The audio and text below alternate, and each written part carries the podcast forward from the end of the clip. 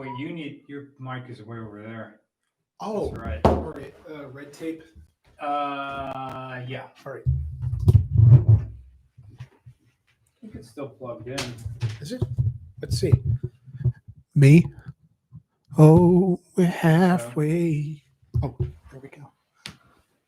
Wait, I don't have this on track three, I have it on track four. Me, me, me, me, me. You, you, you, you, you. Wait, I, I need headphones so I can hear what this is doing.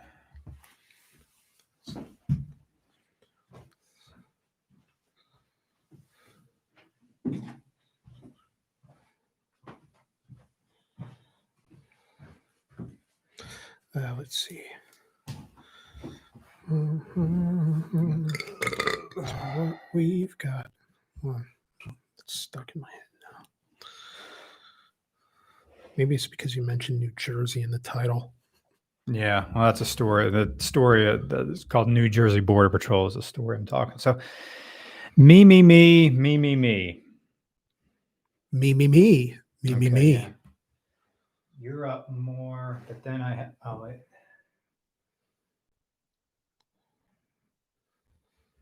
Now all the settings were the same as before, so I guess they're okay. I mean, do we sound fine?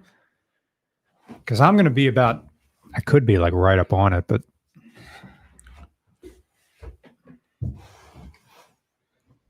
maybe about here. Wait a minute. Uh, oh, I'll move over a little just to, uh, you know, just Right. more space. I guess, yeah. Someone says buffering already. Oh, I got to turn my computer off in the other room. Um, sound fine to me, says Aaron Crutchfield. All right. I mean, literally, I haven't touched the board since last time. And the mics are in the same spot. So, guess we're good.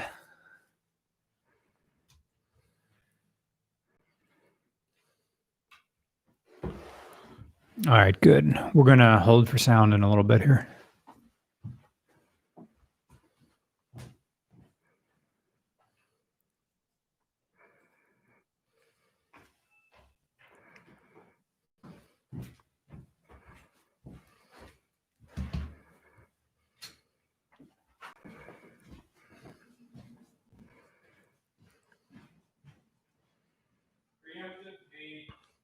I don't blame you.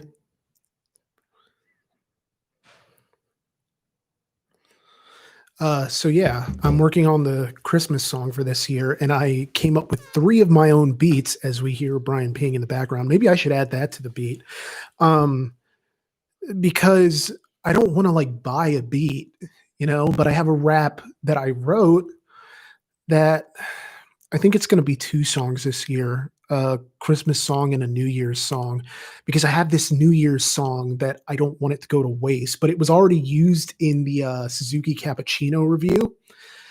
And so it's a full version of that song. And I think people seem to generally like it um, because it was kind of like I realize the more morose, sad songs that I write are the ones that people tend to identify with. Um, or I guess kind of like sweetly sad, melancholic, bittersweet, all that nonsense.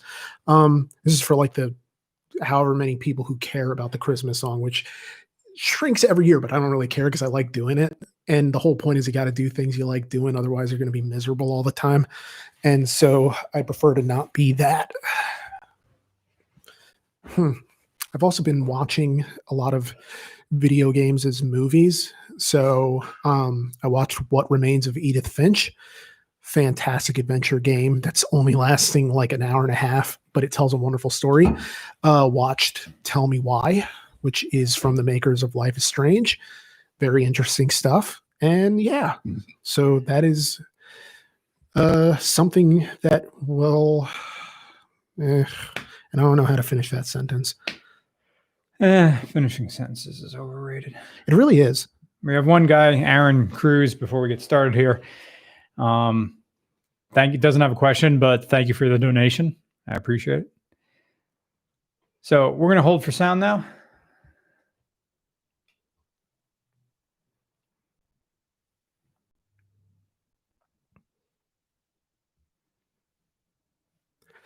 Welcome, everyone, to RCR Podcast number 81. I can't believe it's been that many already. I'm Nick. And I'm So, and the, the title is New Jersey Border Patrol because story. mhm.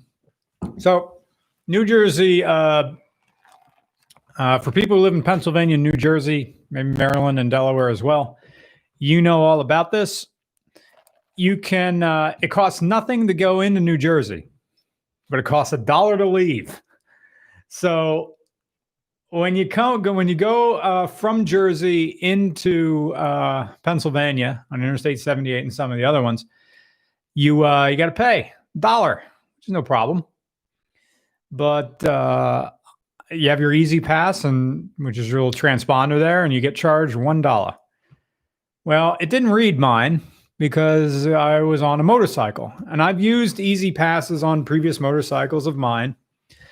But every other time I've done it, I've taken the E-ZPass off the motorcycle's windshield and rode through the turnpike scanner with riding the bike with one hand and holding the E-ZPass up above my helmet with the other, and it reads. Well, this time I kept it on the bike windshield and it didn't read it. And then I got a bill from uh, E-ZPass New Jersey uh, for thirty dollars as a violation. Like, yeah, you went through this and you didn't have it. And I'm like, clearly I do. So I tried to call the customer service number to just say, I mean, because this stuff happens. And of course, due to COVID, wait times are longer. And then, uh, so, oh, it says uh, my connection is unstable. Please retry. Yeah, it's it, it's coming in and out for me, but Hmm. currently we're we're on. So Yeah, people in there are saying F. yeah, Great. uh, great. Um, well, anyway, double check that the uh, Zoom is still recording, and it is. Yeah, So, so anyway, uh, I tried calling back, trying to get to a human, and they said uh, like we're at capacity or something. So it didn't. You can't even call. So some as I posted this on Twitter, including that little grainy shot of me on my motorcycle from behind, and uh, someone in Twitter just said, just like fill out the form, mail it back, and say that this is my Pennsylvania transponder number. Uh, it didn't read, and just mail it in, and then just see what it says. So, so that's it. there was someone in the regular chat when this started uh, who asked if we know any good serpentine belt uh, brands, Uh, no, which it never occurs. ACDelco, I guess. It never occurs to me to think of them as having brands. That's like thinking about a a brand of I don't know toothpicks. OEM manufacturer. because I think they're Like, just don't buy the there. cheap ones. I guess go with whatever your local mechanic says they like. Yeah, Um, Gates belt, someone says in the chat. yeah. I mean, uh there was on my end, there isn't really much to discuss before getting to super chats other than the lovely news that we have been uh, d- uh, accepted into yet two more film festivals Cool. um, which I'm trying to pull up now because I forget uh, their titles offhand. Um, yeah, and I just love the images with the laurels on them.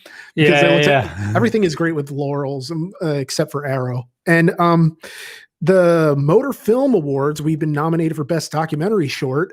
It's amazing to be nominated for something Yeah. because then the laurel says like nominated, Yeah. for, and it's official nomination, and that's so cool as someone who always wanted to work on like something film related and to just to have something like this Mhm. kind of get the response that it has is just uh, huge. And then the next one is the Red Rose Film Festival, which is uh, going to be virtual this year for, Okay. on like the first week of November, I want to believe. Right. Um, don't have the exact dates. I want to say like the 6th through the 8th, but it's something where, you know, I don't know if they're doing, you know, audience award or voting because it was because of you guys that we won the audience award Yeah, at yeah. the Hudson Valley Film Festival, which was a huge honor, um, considering the level of competition that was there.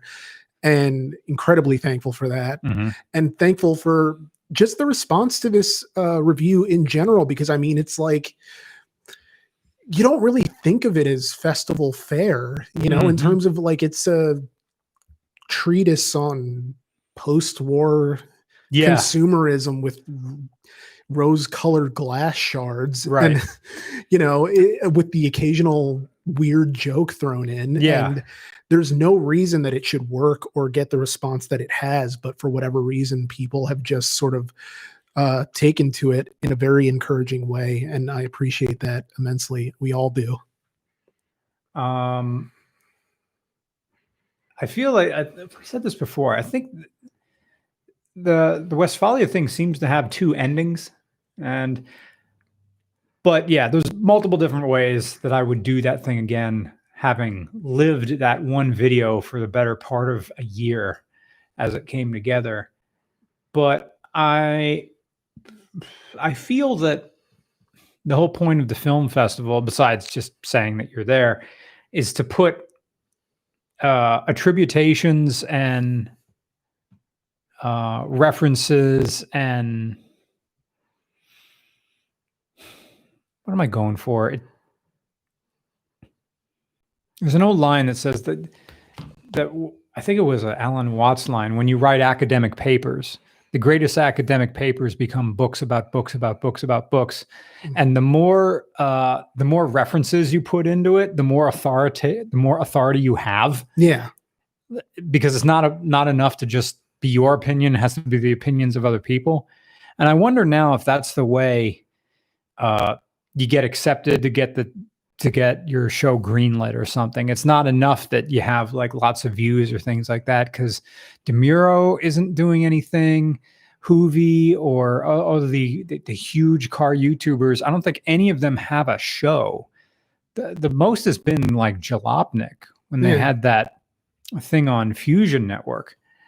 Uh, so maybe if RCR becomes a show on Netflix or Amazon or some other carrier, it's going to ride more on having this one video be nominated for stuff. Like, Yeah. I, Well, it's weird because, okay, like I had my like national TV debut this week, which is congratulations. Thank you. Which is funny because like you had yours a few years ago, and it's just funny that we both got to TV independently of each other, even though Yeah. we both got recognized in the first place because of this. But um, Matt Hardigree asked me a few uh, weeks ago, months ago, actually, I think it was in July, if I could record a parody of Like a Rock for uh, Proving Mm. Grounds on NBC Sports.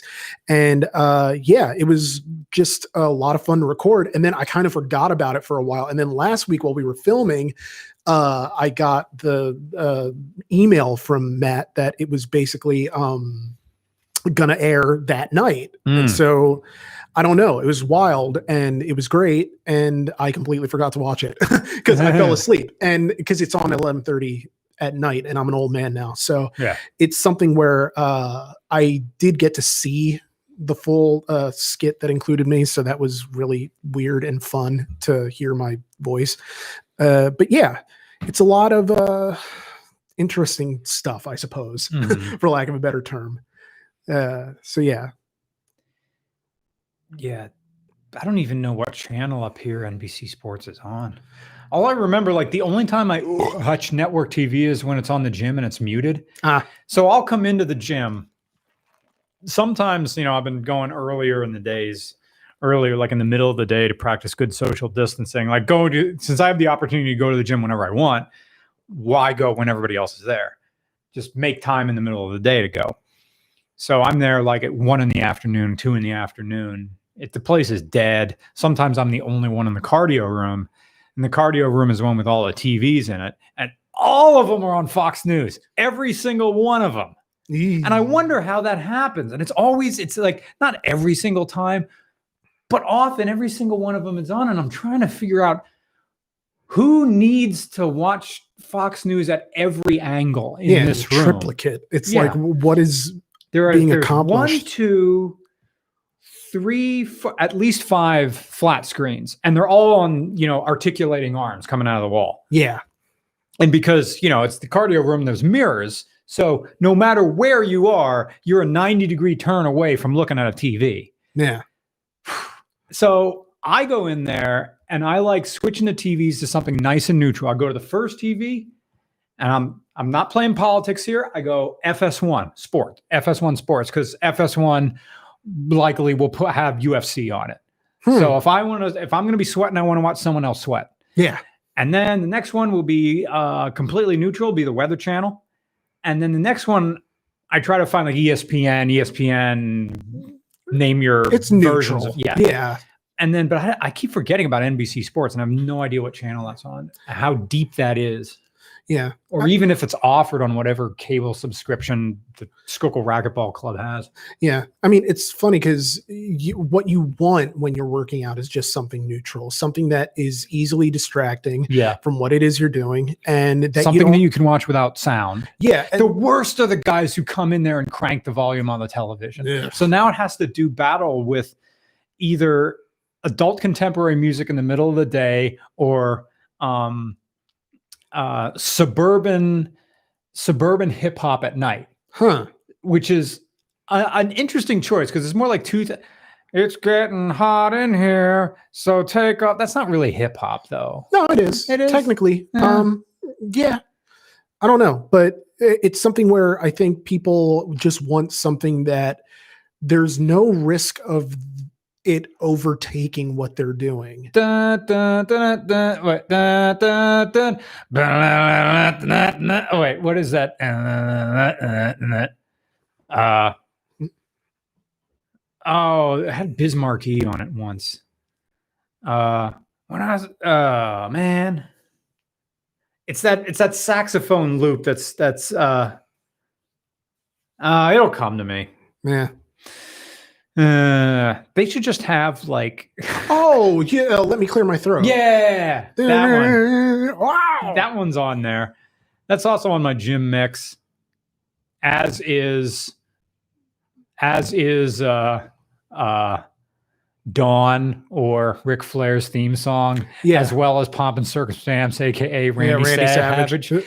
It's like that. Those two, those two songs, and to be totally indulgent, also um, um, John Cena's Yeah. uh, theme song when I need when when I'm in a gully and I need that extra energy to just Yeah. the last 10 minutes, you can put on stuff like that and it's it'll get you through. It- you'll keep going. just get you over the hump. It will. Um do-do-do-do-do. So- Bustin makes me feel good. Yes, I have heard the Ghostbusters thing come over the PA. The music in the weight room is just um uh radio friendly metal Ah, because oh uh, weightlifting guys like metal and it's just general the girl left me stuff ah, yeah. and um that system of a down cover of that simon and garfunkel song Oh, the, the, uh, sound of silence. silence yeah Yeah. That's on there surprisingly no metallica ever Hmm. which is odd You know, if they did a metal cover of the boxer, the gym would be all over that. yeah Mhm. man um there's a question here about vinwiki yeah we've been trying to get on vinwiki but uh no response Yeah. even though one of the two guys quoted us like in one of his things but they're down there in atlanta travel is uh, although charles guam the guy with the van truck said uh, i should come down and he has like an extra room. Um so i could. Lord knows american airlines has been telling us hey lots and lots and lots and lots of cheap flights. But then again, do I want to get on a flight? I like the idea of getting on a flight, but I don't trust other passengers to keep it together. yeah. I can keep it together, but there are a lot of people, and this is half a Rogan line, who can't handle pressure. Mm. They get shown difficulty and their ego flares up. And so, would I rather drive to Atlanta? That's a two day drive. You could do it in one day, it'd be a pain in the ass. Yeah, that would be a pain in the ass. My Aunt Cindy does it a lot from Jacksonville. She can do it in one shot. I think she just drinks a lot of coffee and drives through the night. That's madness. I, know. I don't know. I'm just, I would start to, I think she just drives like 90 miles an hour. yeah, I, Just does it. Um, Yeesh. that's the thing. Me going on VinWiki, I don't really have. I have stories, Yeah. but not enough that VinWiki can clickbait it into a solid ten minutes. I have like multiple different ones, and all of them are disgusting, yeah, it's not. and that barely barely have anything to do with cars. that's my problem too is that like what am i going to say about the thing that i tried to repair and failed to repair but eh, like putting in a new alternator is not an interesting story No, and i'm just you know i could talk about encounters that i've had with other people's cars but that's not really what vinwiki is it's kind of like its own sort of it's native to your car Yeah. isn't it so i don't know it's just Deesh. I suppose I could talk about all the interesting people I made make picking up through hikers. uh, possibly yeah in a Falcon. Hopefully, a good thing you weren't doing the whole like picking up through hikers yesterday when there was a manhunt, Manhunt going on, on, for like two murderers or whatever they did, or robbers or what I forget what they did. two teenagers hit up like a some store way up in Frackville, and uh, then went on a high speed chase, crashed their car in Deer Lake, Pennsylvania, then fled into the Appalachian Mountains on foot. Yep. And I, I told like, well, we were at the cafe and the owner was telling us about this story, and it always happens. Like we're gonna flee into the woods. The woods aren't accommodating, and they're No, they scary yeah, the Appalachian Mountains, you know, yeah, we live in this isn't this is sort of a mix of suburban and rural, like mid-state PA. Yeah. Like where we're living right now, this is it's a small town. Th- there are some developments around here that are suburbia-esque. Like a lot of a lot of Pennsylvania has suburbia without urban. I Yeah. mean, I guess why I'm missing well, why I'm missing is uh, why I'm missing suburban. Yeah, but is there why the missing urban- hills. yeah, but it's close enough to Yeah. other places, and I don't know. It's like it's real easy to get turned around up in those mountains, Yeah. and suddenly, like that last summer, there was that lady who got uh, lost in there, experienced hiker. Yeah. had a freaking i think she had like a satellite phone Yeah. and still it took like a day to find her Right. to and uh, she was lost with her dog up there and it's even like claimed like not through death necessarily although i imagine possibly through Mhm. death but um experienced hikers people who know what they're doing and so if you're going to manhunt your teenagers and you don't know what you're doing and it's all about expedience and you got to get away now Yeah. and we're not charting a course anywhere yeah. we're just going to run. It's no wonder they got caught Yeah. eventually. the thing about the Appalachian Mountains, it's not really the well, okay, there's two things that are going to hurt you in the Appalachian Mountains in Pennsylvania. It's very rocky up there. We're used to it being out. You, like you go, it's woods aren't like Pacific Northwest around here where the ground is soft. Yeah. You fall, it hurts because it's like the rocks just come up through the dirt. I just thought that's how a wood woods are. There's rocks everywhere. Yeah, it looks like rock candy, Yeah. like one of those pops of rock candy. So you can't dig, you can't do anything. Um, and two, the bushes. Sometimes that you can't walk away from a beaten path. Like what did like thistle bushes or thorn? I just grew up calling them sticker bushes. You walk into the woods, it hurts. Yeah. you can't walk through it because there's thorns going to be going everywhere because they grow really well. Why is nature attacking me? Yeah. And then I remember, I forget, you know, like, yeah, I was walking through the woods, like a nature area in New Zealand, and I'm like, there's no real underbrush here. This is all kind of nice. Yeah. Like, That was possibly the second weirdest thing after the no screen doors anywhere. mm, That was just so like it's one of those quietly unsettling things Yeah. where there's nothing inherently wrong with it. It's just that but but where are all the screen doors? the door, your door is just, oh, your window is open and it's outside. Your door is naked and vulnerable. Bull. It's like, what if the mailman? How do you know the? eh, I don't know. It's just weird. Yeah. uh, half of you know childhood is, or half of like existing in a place Mhm. is waiting or is knowing that someone's there because you hear the screen door, Door. open first. It's that sound of that spring. yeah. Like, kink, kink, kink. Yeah. Or that can't where it doesn't quite close and you got to go back and you got to click it closed. Yeah. Hmm. Yeah, that's that's super weird.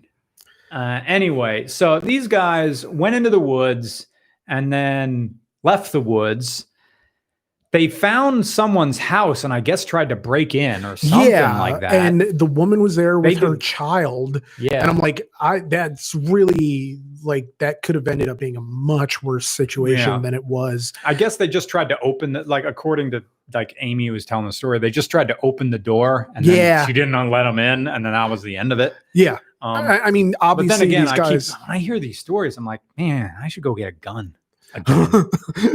All I have, he- like what I have here, is bear spray. yeah, like a can of bear spray, which is like 10 times. Essentially, bear spray is like riot spray. You're not supposed to use it on people, yeah, but fuck you. You break in, you're Yeah, getting bear yeah, spray you're and you're the- blinded. And bear spray shoots like 10 feet. So yeah, I think, like, I don't really want a gun. I had them. And the thing about me owning guns is that I sleep less well. But then again, I live alone in this house now. And sometimes, and the house makes noises. And the fridge Mm. clicks on and off at night. And the, and the furnace cycles on and on off at night. And sometimes I think, man, I should go get a gun. The only one I really want is like a Ruger Mark IV, the new ones that are that are easy to clean and break down really easy. yeah, And like my mind is like, look, if I have accidental discharge, that bullet isn't flying through this wall into the next house next door and then killing grandma like the grandma who lives next door. So so that's like a thing. But on the other hand, like if you shoot someone, you're going to jail.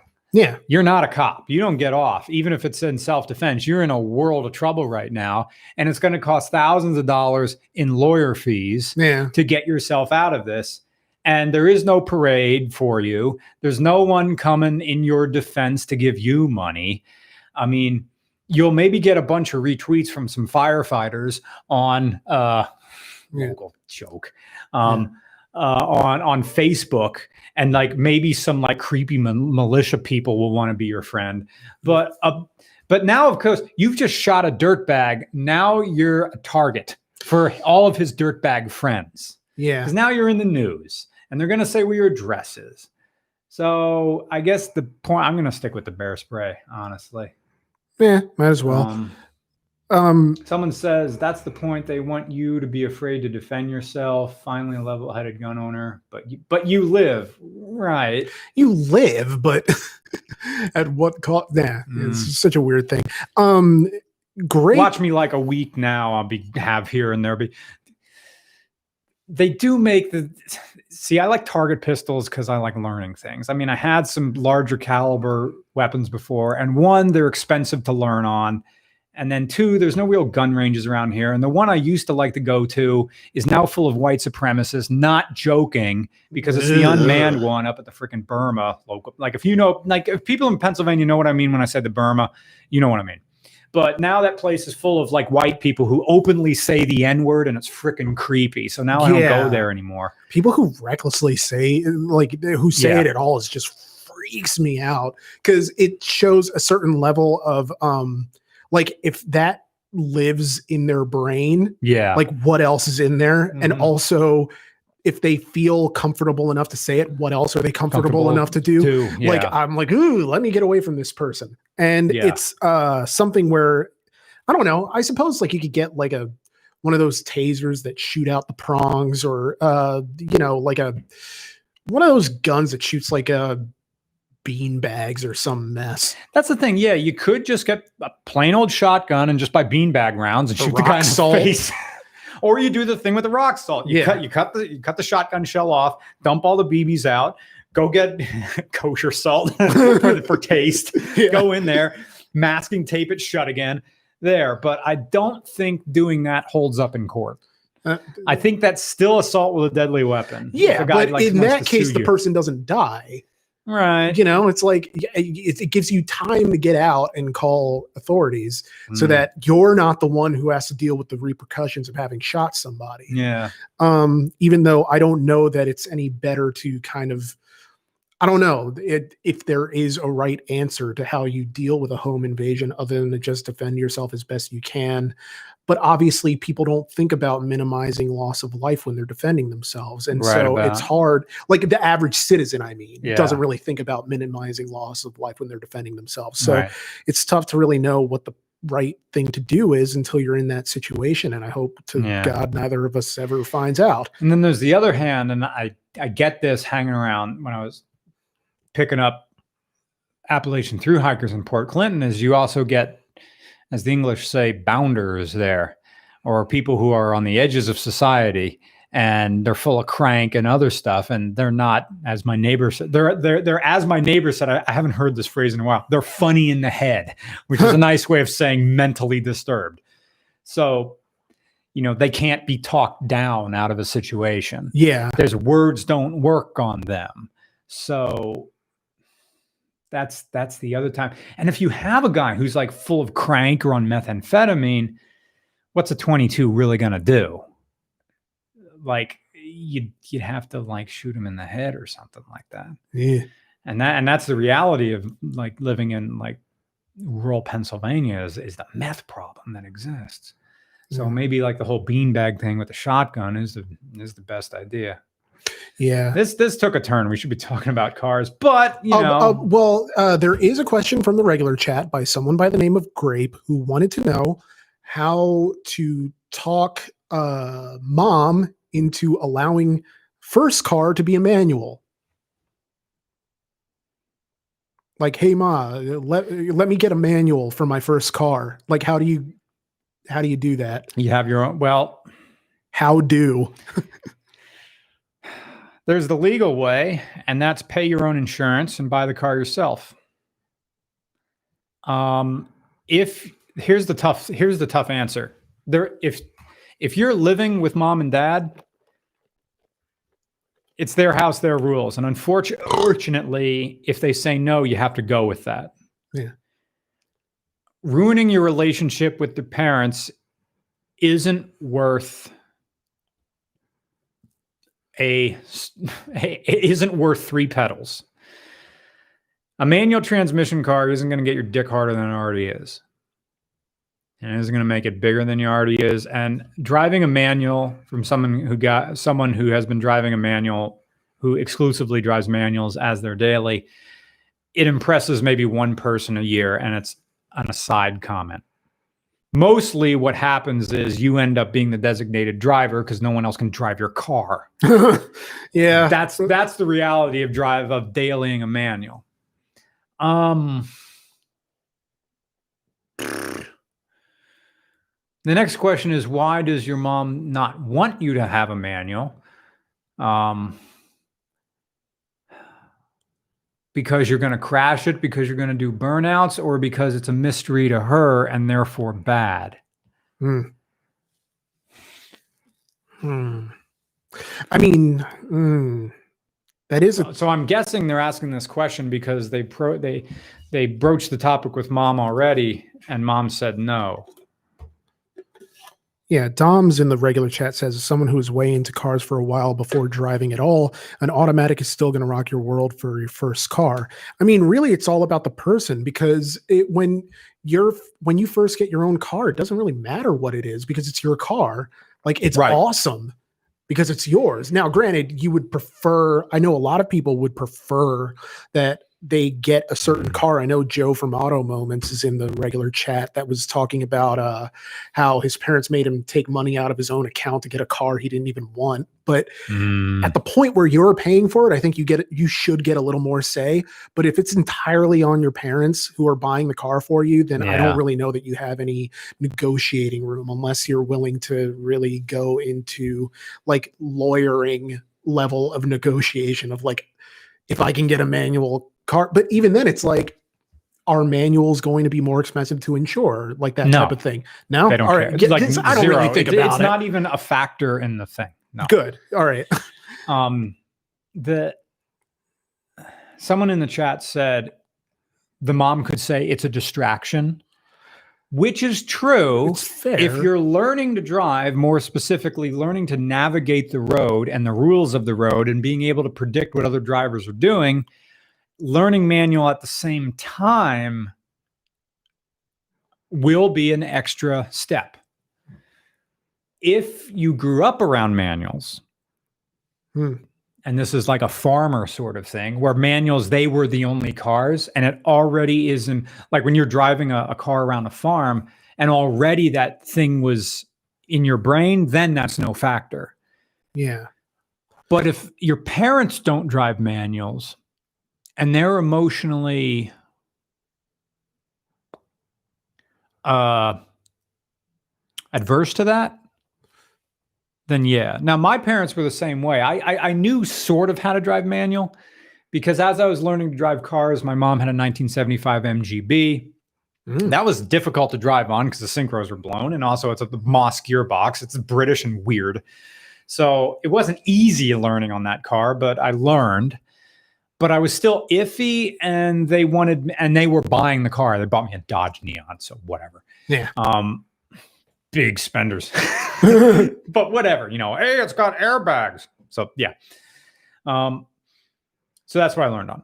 And or that was my first car. And already but but i, I quickly wanted a manual after that. And my car after that after i hit a deer with that car it was the the old heller my echo which was a manual and never looked back you know three two cars after that you know i've i haven't driven a lot of i haven't had owned many cars i've just had an car and then a revolving thing of, of weird stuff um man people are talking about four lads and something uh, sorry you don't agree. Learning how to drive manuals isn't always hard to learn because you have to do it by shifting third pedal on the floor. Yes, and that guy. At, my second car was a manual.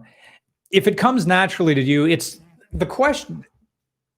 We're not really debating is a manual any difficult to learn, and the answer is no. You can ask my friend uh, uh, Foster Eber. Um, he just grew up; his whole family had manuals, so it just wasn't a factor. He drives a, a Mini Cooper S and he just sort of yeah it's this is how a car operates because their parents just drive manuals and that was that? He didn't even know that there was oh there are some that shift themselves. All right whatever i guess that's a luxury. But when once you figure manuals out your right hand or in other countries your left hand uh, just just operate you don't even think about it. Your foot's going your hands going you're drinking you're talking you're changing the radio. You know i'm up here you know when we're filming i'm filming driving turn signal half of it with one hand because it's like a program that's already written in your head that just goes the what we're struggling with is that it's not it's not his decision it's the mother's desire to keep the son safe and that violates logic Yeah. like when I was talking to my neighbors, we had this conversation about. I won't get into it because it's political, but they were talking about the buses of marauders. Ah, Um, but the wife charmed in and says, "Wait till you have kids, then you'll then you'll know what we're talking about." And then the conversation turns into, "Well, I'm never having kids." Yeah. but that's a thing. Like, and other my friends who have kids said, "Oh, yes, when I became a mother, when I became a father, I worry constantly." And they said their anxiety just kicked up. And looking back, that made sense. My my buddy Tom called his kids uh, uh, squishy death bags in that the um the kids have one function and that's to die. Yeah. And it- like bear in mind the dude said like that's sort of where natural selection is going. They're going to take ungodly risks yeah. because mother nature is trying to find the smartest and the fastest and the most ba- i know but you know it was maybe it was a dark joke. Maybe i apologize. it's it's Um, still something where I mean I'm terrified of my nephew to start driving, and I'm just his uncle. I mean, like they're not. I'm not their dad, but they're my kids. You Hmm. know, my niece and nephews. Um, so I have a healthy amount of terror uh, committed to each of them, so that I'm always on edge on the possibility of like as they get older, like what are they going to do? What types of mistakes are they going to make? But I realize it's like I can't shelter them from the world. All I can do is kind of just be a voice of reason or someone to listen. So I don't know. It's just something where I hope people, I don't know. I want them to get the right automotive education because I almost want them to get that like European education of where it's not really called manual; it's called standard or Yeah. or whatever because it's just so Yeah, that's so the way cars are. Yeah. So I don't know. It's just um, yeah, UK is devilish. Like if you take your test on an automatic car, you get a restricted license. That means it's illegal for you to drive a manual. damn. So you only are permitted then to drive automatics. So you have to take your test on a manual. And they have like weird rules, like you can't leave your car in gear at a stop. You have to take it out of gear and you have to put the parking brake on at a stop sign and stuff like that. Damn. Odd things. My buddy Ted said when he was working over in like Bristol, he went and took a driving test. Like, well, maybe I'll get a license over here or something like that. I guess his American license was good for a while. And then um, the instructor says, Well, you clearly know how to drive, but you're not very good at it. and Ted's like, What? Because we're doing all the American things.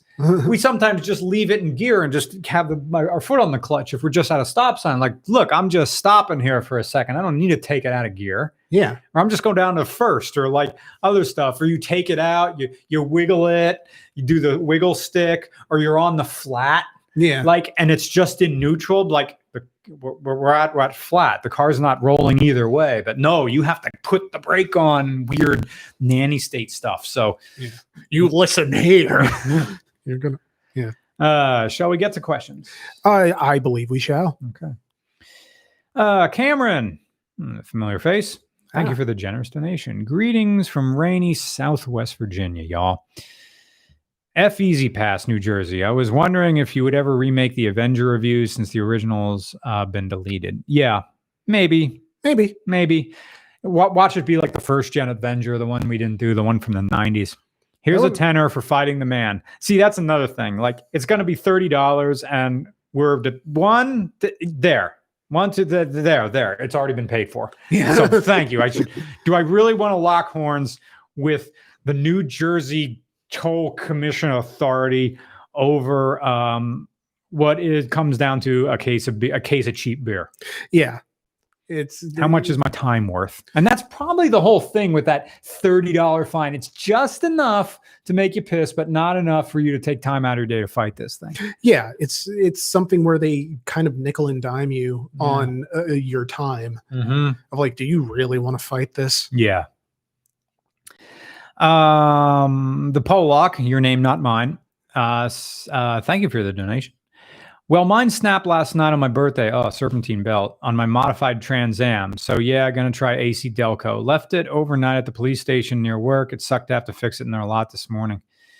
Yeah, yeah. that's uh That the sucks. person who was asking earlier about what brand of uh, belt to use It's so weird that uh, serpentine belt snaps. I've never had that happen. Yeah I've seen it happen on like cheap ones, and I've seen it happen on people who just don't change it. Mm. Um, is he in a place where they don't inspect those things every year? Because that's part of the state inspection is they look at that serpentine belt and see if it's like cracking or getting dry. yeah You kind of need that thing. It runs the water pump, well, at least on most ones, it runs a water pump, runs your power steering, runs your alternator for Christ's sake.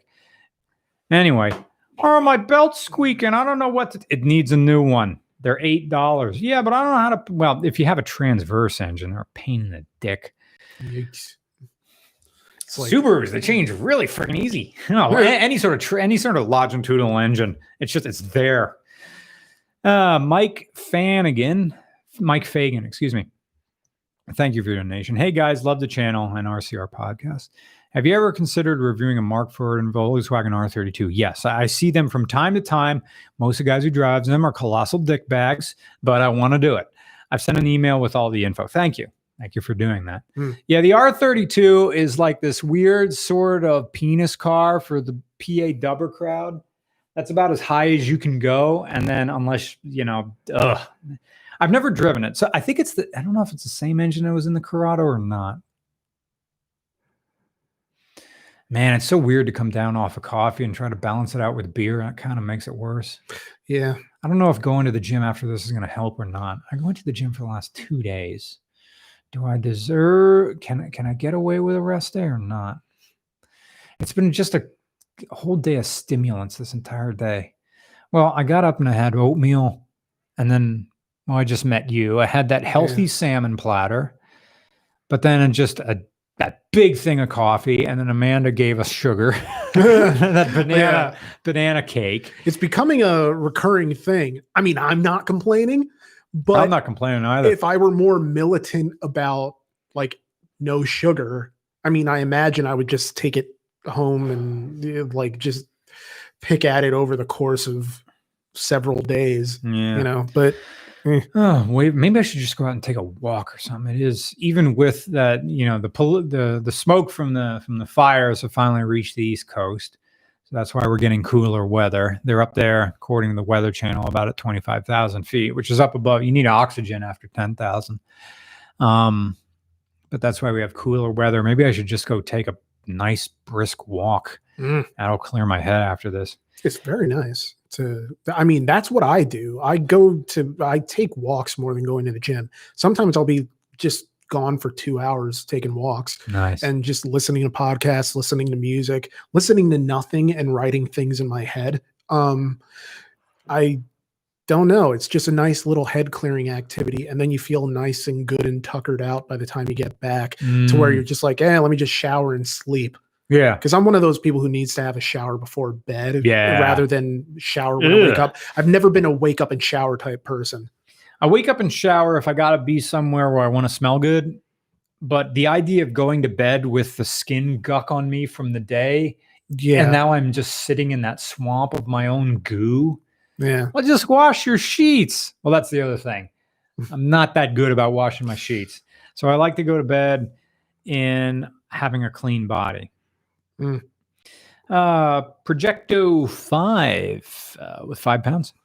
Thank you for your donation. Goodwill sells cars. Would you ever do a video where you buy a Goodwill car? I didn't even know that Goodwill sells cars. Mm. I'm sure they're as is, and they don't know anything about like if the, a big enough Goodwill has a car. I'd buy a good. No, I don't. It- Mm. Which means they're they're going to be sold for slightly above. I I've never even seen. I don't know what they're doing. First of all, why would you sell a Goodwill car? What would they even give you for? Unless you're donating it to Goodwill, that sounds like a weird liability thing. Hmm. I don't know anything about that. Thank you for the question, though. Someone in the live chat, uh, just a real quick question. Arabia Any Souls asks, "How do you feel about the first gen Lexus RX 300 SUV?" Is that a Rav Four? Um, I always thought so, but I could be thinking of something else. Um, RS three hundred. RX 300 SUV. Hmm. Um, let's see. Romeo X Ray three zero. Oh, here we go. This this bad boy, right over yon. Yeah, it's a Rav Four. I've seen them. People think they have a fancy car. They have a fucking Rav Four. I wouldn't buy one. Maybe they put some fancy Uh. suspension and give you the three liter engine. Fuck that car. I love Toyotas, but fuck that one. There was also someone else in the regular chat who asked if you sold your bike yet. No, but there was one guy who emailed me just just before we started this, a fan of the show who's down in King of Prussia, who says he wants to look at it. So, Hmm. oh, Potentially promising. potentially promising. That brings us to another thing: the scam emails. I'm going to go uh, empty my bladder. Okay, I'll wait till you come back because I want to do a dramatic reading of you Oh, of the scam it emails that I've been getting. Now, this guy's been putting tildes and stuff, and I don't know the pronunciation when it, what a tilde means. Oh. Do you? Well, it depends on well, Oh. it- well, on an N, it's like yeah. Okay. So I'm going to read me, All right, and you read the scammer. go for it. Okay. It starts off with the scammer. Uh, where do you want to put this? Oh, that's fi- that's fine. Yeah. okay. All right. That starts All with you. Yesterday, I checked out a very similar bike in Lancaster, and it had a bunch of problems. I'll come to you in the next couple of days, or maybe today, if you can get. Oh, excuse me. Oh. That's the real guy. sorry. Tremendous. I was like, this isn't very dramatic. Um, Oh wait, no, this is the right guy. Ah, excuse Oh. me. So so that's what threw me when I got this email. It sounded like a real person. all right. So I'll come to you in the next couple of days, or maybe today, if you can get a background check on the Suzuki, please. I am healthy and want to respect the social distancing, but I really need a new motorcycle. Sorry to bug you. Are you still here, though? Like I don't know what's with the random accent. There's a random accent on the O, the U, and the E in like to you and here. How would that change the pronunciation? I don't know that Okay. it would. Um, I I mean that's like Is that where tilde belongs? not that I've know know of. Tilde they- is usually the squiggly little line over an N in Spanish. Oh, that's a tilde. Yeah. Then what are these? Mañana. Accents? Um, they're probably like um acute marks or Oh. diacritics. Like I, I don't know the exact name for them. Okay. I know it's not an umlaut. I, the, the umlaut's like the two dots, Dots. but other than that, I don't know. Um, so I respond, sure, give me a call. hey, I'm not able to talk on the phone right now. That's why I'm texting. Can you get me that report and also two to three times that work for you this next few days? Why can't you speak? I see you are texting me from a cell phone. the best place to get one is website. My brother's a dealer and told me this is the cheapest and most reliable. If you want to move forward, you must talk to me. Please forward it to me at email. No, you must call me at this number. And that's it. They haven't responded, and that was yesterday. That's bizarre that they won't like talk to you on the phone. No, they're they're in some other country. Oh, The well, whole the whole deal is for me to click on that website and you know they either fish my info, they either get me to uh, they're trying to either steal my credit card information or they do the move where they send you a uh, a fake check from a fake credit union and for more than what you ask for and they say I sent you too much. I sent you $500 too much. Uh, you can keep $100 just send me 200 back or 300 back. Mm, so you think oh what a deal. So you send them like they always ask for like a money order or something. Yeah. or a postal money order or like wire me it. So you do that and then that check bounces. So now you're on the hook for that amount of money. Now you're out $200 and you have no and, and you still have the they, they say they're going to send a shipper but they never do vinwiki has a good story about a guy effing with them for like months Mm. or tr- trying to string this guy along so that's where we are with this one scammer for my motorcycle uh all right so you can go pee and I'll answer some more of these questions. I got to pee after you. Uh, Joshua Mendel says, Can you expand a bit on your love of K cars? Sure. Half of it's 90s nostalgia, and other is the love of a simple car that was never intended to be anything more than just basic transportation. That's what I like. It's so strange when when manufacturers make a simple car but try to make it sound like this is going to get you pussy or dick or respect. No, it's a simple car. It's a K car. What do you want? This thing is very inexpensive. It's the cheapest American car you can buy. We made it to the highest standard we can. It's going to get good fuel economy for the for its day, although they wouldn't say that even then, you know, like you know, low 30s was amazing fuel economy in the 80s. Uh, I, for an American car. Actually, because, you know, the K wagon, that that seat that held six people. So yeah, three miles a gallon for a car like that for a whole family. Why not? Some of them even have rumble seats in the back. It was glorious simplicity. And that's what I like. And that's why I have a Ford Falcon, although now it has a V8 in it. So, so yeah, good question. Thank you. Nerdy Hillbilly asks, I bought a K&N race intake for my 1999 Ford Blazer. Wow, five horsepower is really loud. Yep, because just you just uh, you just eliminated the moose tube, or it's more possibly the, uh, it's called the intake resonator, the stuff that uh, eliminates intake drone on the highway. There's a reason that's there, so it's not annoying on the highway. You just got rid of that. Now your thing goes. That's why lawnmowers have that drone do it. Of course, also from the noise of the blades, or uh, or when you have motorcycles that have a fart pipe on it. It sounds great when they're idling, but then you hear that motorcycle on the highway and it's going. Wah. That's that sound. That, that's why most stock motorcycles have big, big exhausts on it because there's no way to put a resonator uh, in uh, uh, the pipe. So it just has a gigantic muffler for, for the sound to bounce around inside that thing. So it isn't freaking annoying. I remember how I had a, I had a Honda with like a, where they pulled the baffles out of the exhaust. No, excuse me, had Mac 2 into one exhaust on it on the highway.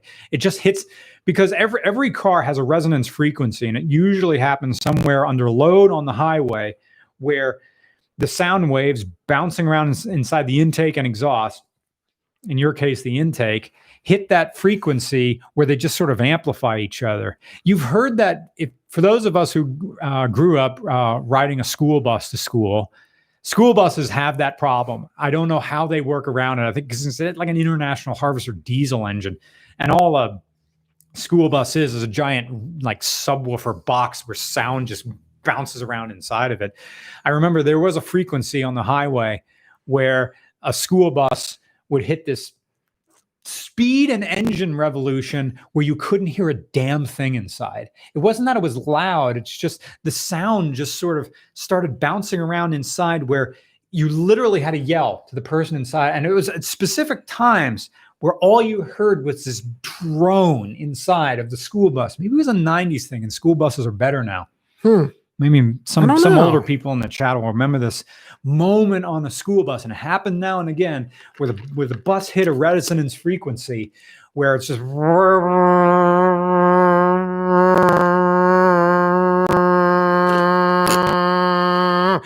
and then it would go away again when the bus had to like slow down or something like that. It was bizarre.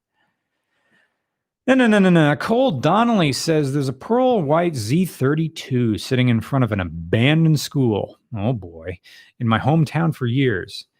There's a way to get a ti- There's a way to get a title for an abandoned vehicle in my country. It's in the South, so Rusty is he asking me a question? Is there a way to get a title for an abandoned vehicle in my county? Well, he's he's having a statement, so there no there really isn't a question here. If he's asking is if there is a way to get should I get it? Um, I don't know. It's your money. If I hope I hope you can work on this car like it's not going to be one of those project cars that lives in the street. That's that's pretty low rent and unsightly, but I mean an abandoned vehicle. I don't know if you can get it. Like, see, uh, that car belonged to someone at some point. And that's the thing about car titles is, um, it was registered to somebody at some point. And I don't know what's involved to have a a, a car become available that's just found. It's super strange, and I don't have an answer for you. But thanks for bringing it up. You gave me something to think about. Yeah. Um, Thomas says, Am I going insane or was there another video on the Kia Forte press event in addition to the narrative? I swear I saw a video driving with teeth. Yeah, I was doing that. I'm surprised that's not up, unless it just disappeared on the, or or did I give the footage to uh, Savage Geese and I he think- put it up? I think you gave the footage to someone, if I remember right, because I remember uh, asking you how many videos you were going to get out of that, and I Mm. think you said like one ish, Okay. but I'm not entirely sure. That's why it's like because a lot of the time I'm thinking about do I have a video that needs to go up soon because I didn't go to that press event, so it was something where I mean, even if I had, I don't know that I would have had anything to say. So go on, go on. Uh, put in, type in Kia Forte Savage Geese. Maybe the video that I shot, I just gave to him, and that's where it is. Maybe Thank you for your question. Um, Tristan Green, thank you for your generous donation. Cheers. If you're looking for a new gin, try Roku. Uh, what is the latest? What's the latest intro the winter? You can. What's the latest into the winter you can ride East PA? Here in Northeast Ohio, we've been able to ride deep into December with these mild winters it depends on our winter. Sometimes we get mild, sometimes we get heavy. Sometimes we get that moment where it's mild, mild, and then like late February, early March, it gets super cold. And we get every year in PA, there's at least one big dump. There have been winters where there has been none. People the, the news was saying that like we might go in the 40s within the next week which i mean i imagine we'll bounce back from being in the 40s but it's just bizarre that we 40s at night. I saw 40s at night in the next coming days. But next week, according to Mike Regensberger, uh, my old boss at Kutztown University Radio, wearing one of those shirts right now. oh and uh, And that. yeah See, Oh, uh, he's a big weather freak, and he says next week we're going to have like 75 degree days. So, very nice so I don't know. i mean i, I mean it's kind of like uh I think know. right now we're in the thick of the uh, the smoke from the fires on the west Mm. coast, where it's you know half blotting out the sun. That's why it's cool, and the, like the sun isn't working. So just enjoy the cool weather, and then well, again, that's a privilege of li- living in the mountains of Pennsylvania. Nothing really happens, yeah so you're you're you're free to be as clueless as you want to be. hey is your computer off because the audio is clipping i think Uh, according to people in the live chat um, all right, it says it's running on my end. oh all right it's running on my end Okay. all right well there we go Uh, recorder, recorder's still running, so that's good. i'm not accidentally on the Wi-Fi, Um. So yeah, am not. typically the the snow sports season starts late, late December. They try to get the mountains open by Christmas time.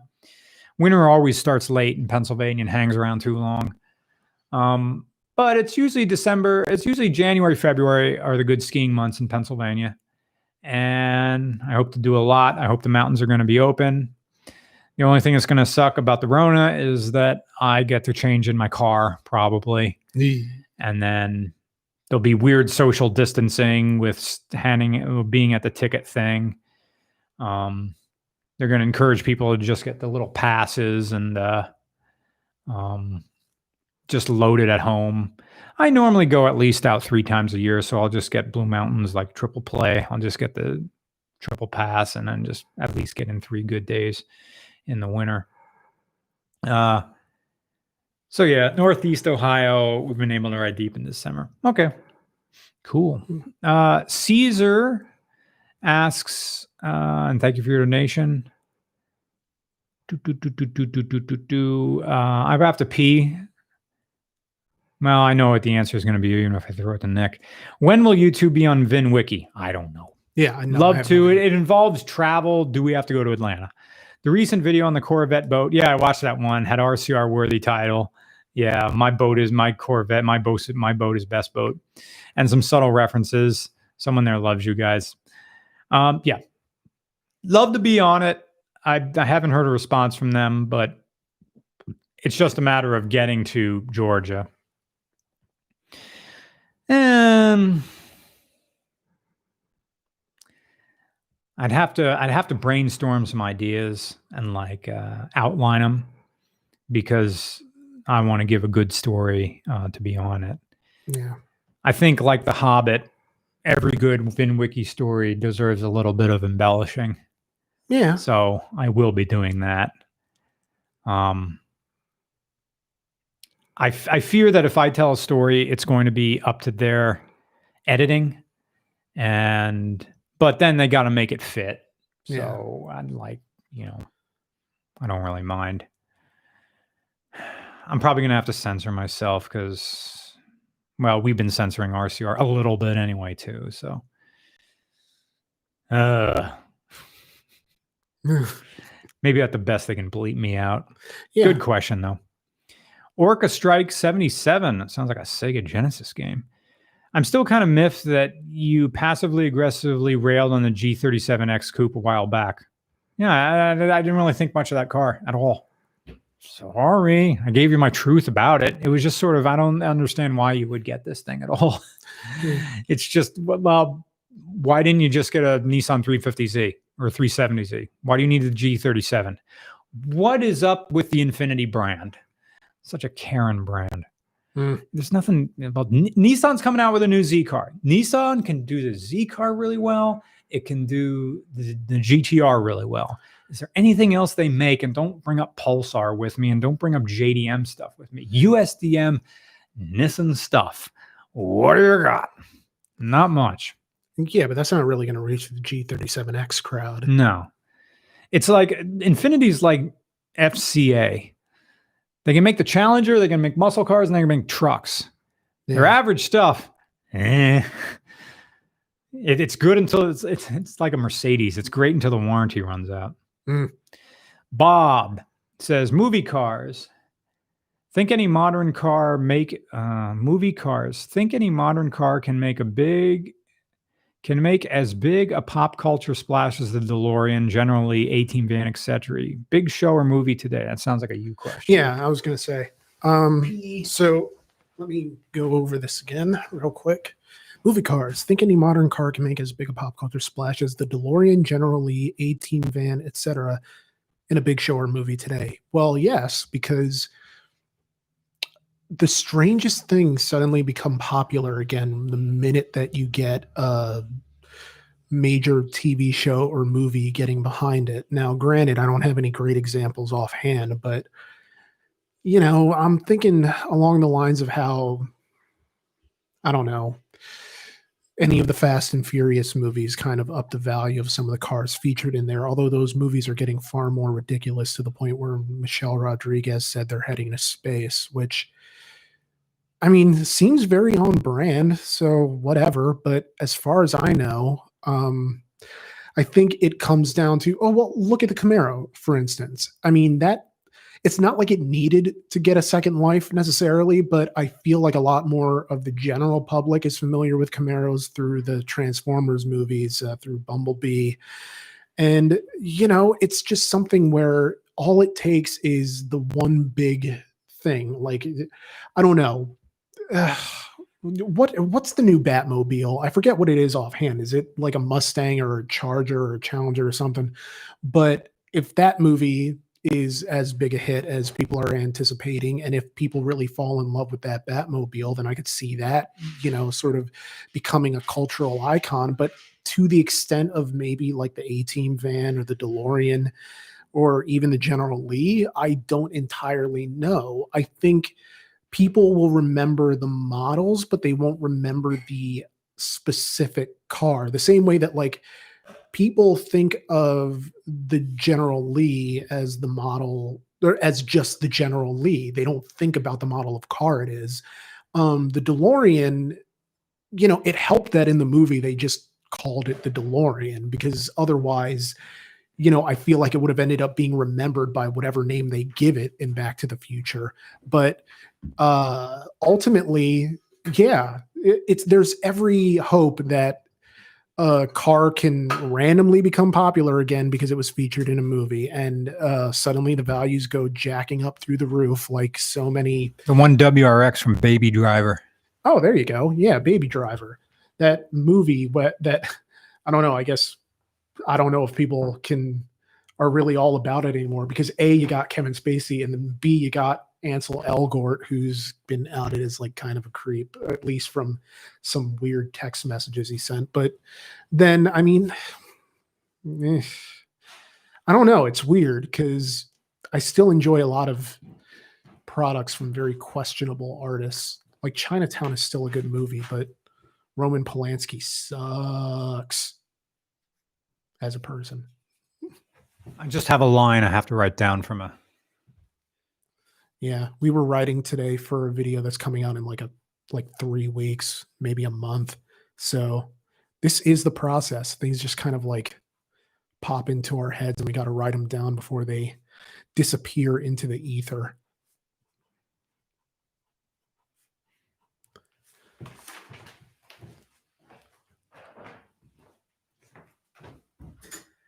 And back to the trade. Herp. Oh, whoops. Urgh. Uh, Hungry Moose says trucker here. Flying is less risky than driving. This is true. On planes, people are actually enforcing the rules. No one is wearing masks in the rural truck stops. Well, yeah. Uh, yeah, that's what I hear about the South. They're like, what virus? Everything's, well, that's an interesting thing looking back as I grew up. Everything always was politics. I just never noticed it. I guess. Well, maybe I have the privilege of not sweating it because you guys, we get to live in this silly little world of cars and dick jokes and whatever the rest of the whatever the rest of the God loving world does is between them and whatever team they're on. Team. Was it always teams? Or was it did that start with the Reagan administration? Don't know. I don't know. It's a good question. Mm, Jacob Edson says, Thank you for your donation. Love you guys. I've been a fan since the Echo review. Well, that was the first one. So thank you. Ever thought about coming to Boise, Idaho? I have thought about coming to Boise, Idaho. I've got a 66 Corvair Monza. Very cool. A 2014 Chevy Spark. And the official cars of, well, Chevy Monza is, or Corvair Monza, excuse me. Well, Corvairs, you got to tell the story. Is it unsafe at any speed? This must be what be like DeLorean people asking, like, where's the flux capacitor? I have yet to drive a Corvair. There's a guy in Jersey who wants me to drive his. It's going to be a hard top. I think it's a regular one. Um, uh, so I don't have no, I have no questions. Uh, I think the Corvair is the official car of a motorcycle. In that you ride a motorcycle, there's going to be someone who's going to tell you a story of someone who died or almost died, or someone died, or someone mm-hmm. rode a motorcycle and immediately died, Yeah. and this and everybody dies, and you're going to oh wear a helmet and this or that. Corvair is that thing. Anybody who knows uh, three things about cars knows that some something about the Corvette Corvair is not right. I don't know what the deal is, but I heard that it's unsafe. Oh, you gotta be careful. You gotta be careful. You gotta be careful. I just want to be part of the conversation, so I'm going to tell you that it's care careful. And then you're going to say, "Okay, I'll be careful." Yeah, but be careful. well, okay, where's this conversation going? Well, I'm just worried about you, which means I want you to think about me, which means something is unfulfilled in my life, and I have to interject my emotions into your sun, interject your emotions so they stay with you until sunset. Mm. Fuck that. Yeah. Chevy Spark, the official car of no, that's not mine. That's the other one. It's the one with the ball on the antenna. Or no, I I'm the one with the other I'm the one with the other video game sticker on the back. Ah, Chevy Spark. Takes me a while to even picture that car in my head. Good question. Nerdy Hillbilly again saying, You say it's better on gas and is cheaper to purchase. Oh, that's about trying to convince mom to let you ride a or, or have a car with a manual. yeah. Again, it's not about logic, it's about emotions. Yeah. More or less. That's kind of true of most things, not just cars, it oh, seems. Oh, Sean Simon. I live in Northeast Ohio. Hello, Northeast Ohio. My friend is moving to Orlando, Florida, and has hired me to drive his 2016 Jetta down to his new home this weekend. And I'll be flying back on Monday. Can I turn this into a career? Yes.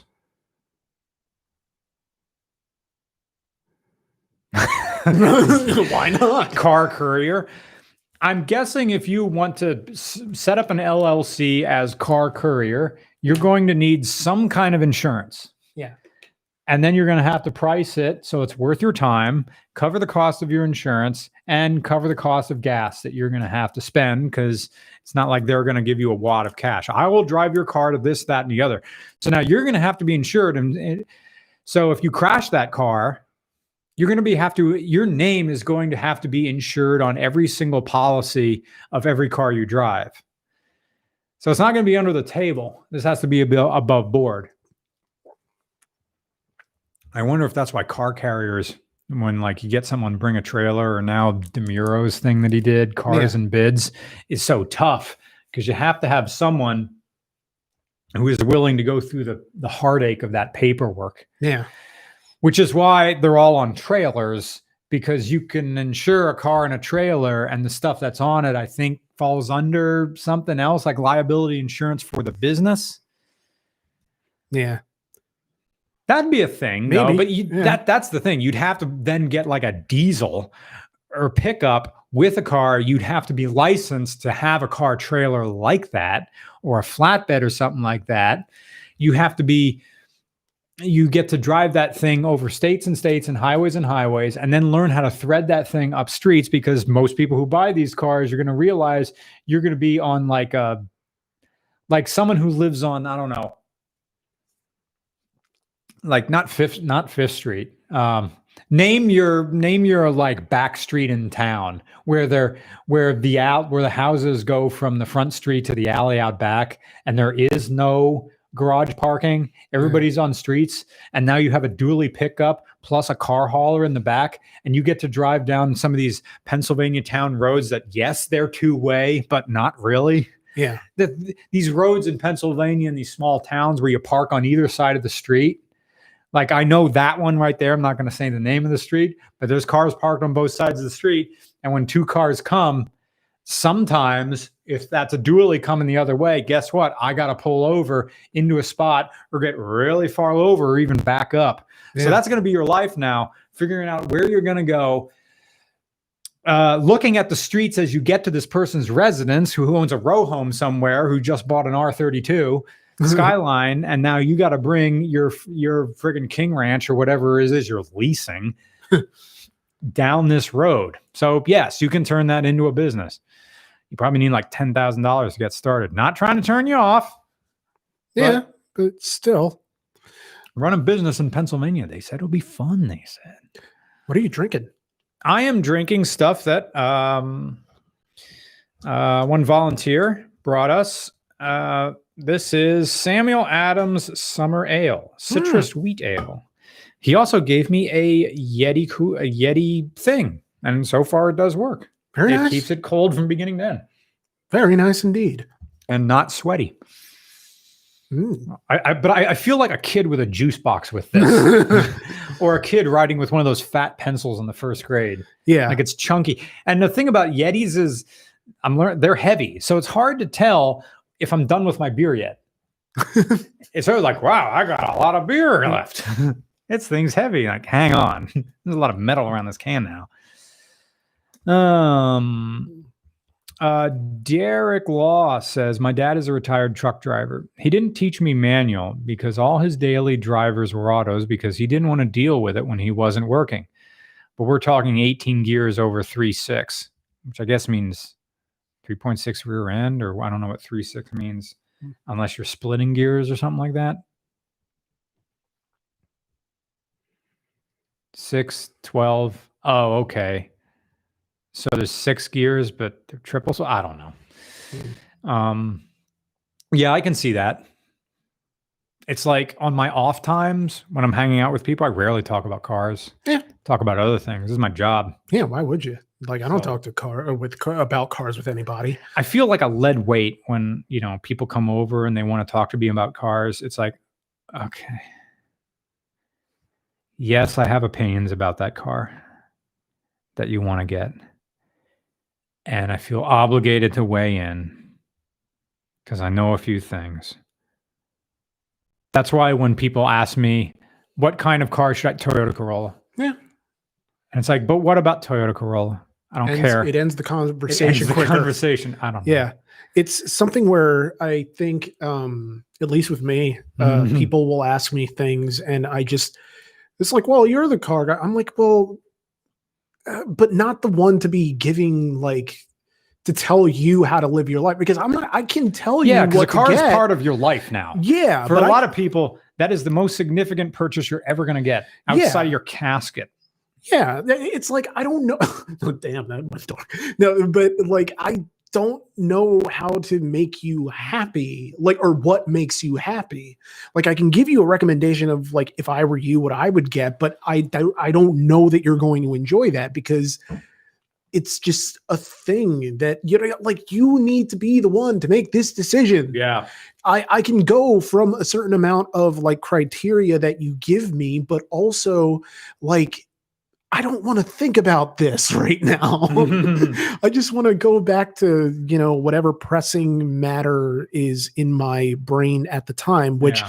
to be God's honest is usually just absolutely nothing, whatever Yeah. the mental equivalent of cobwebs are Yeah. or tumbleweeds. Yeah.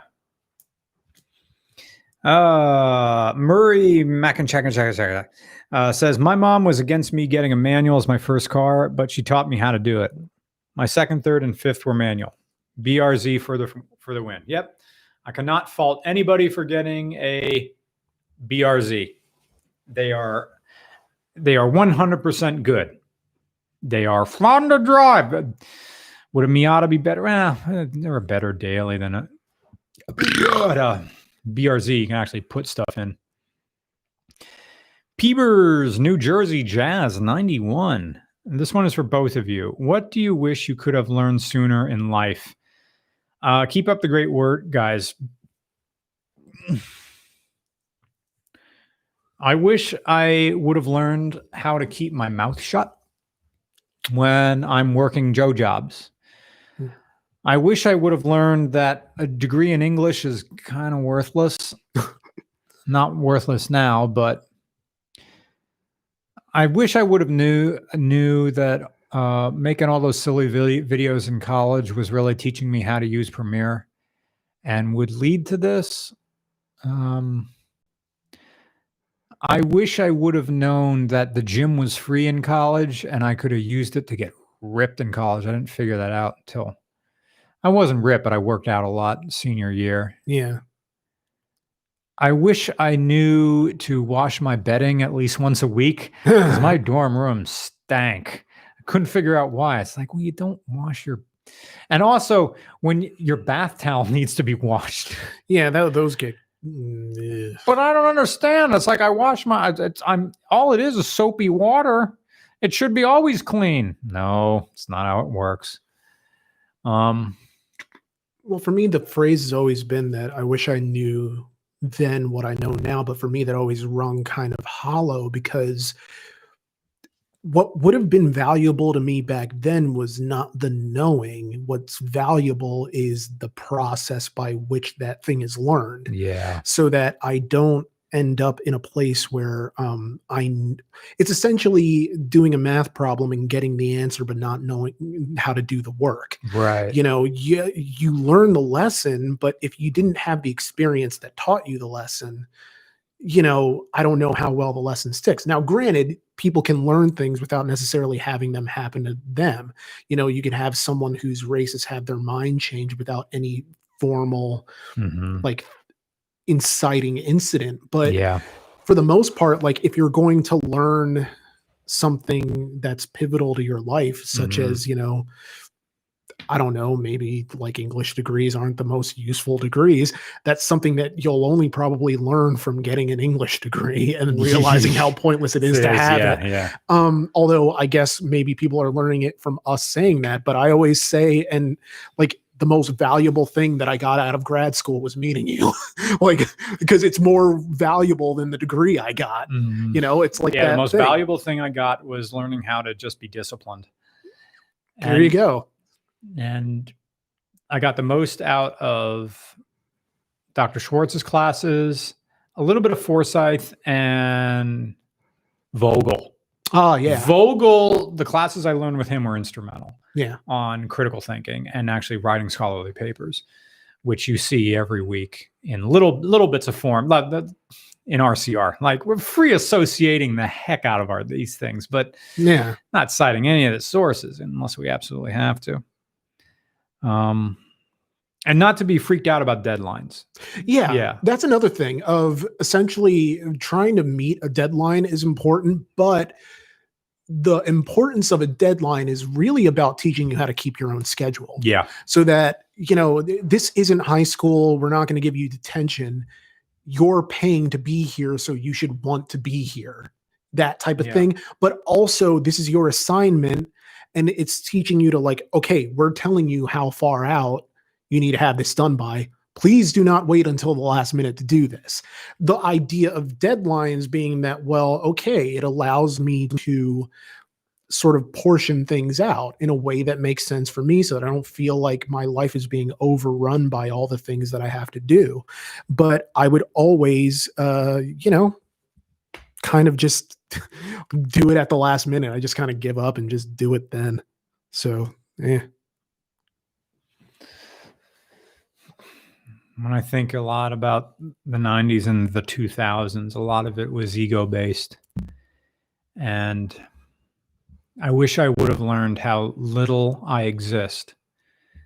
Um, I didn't really figure that out until late, early 30s.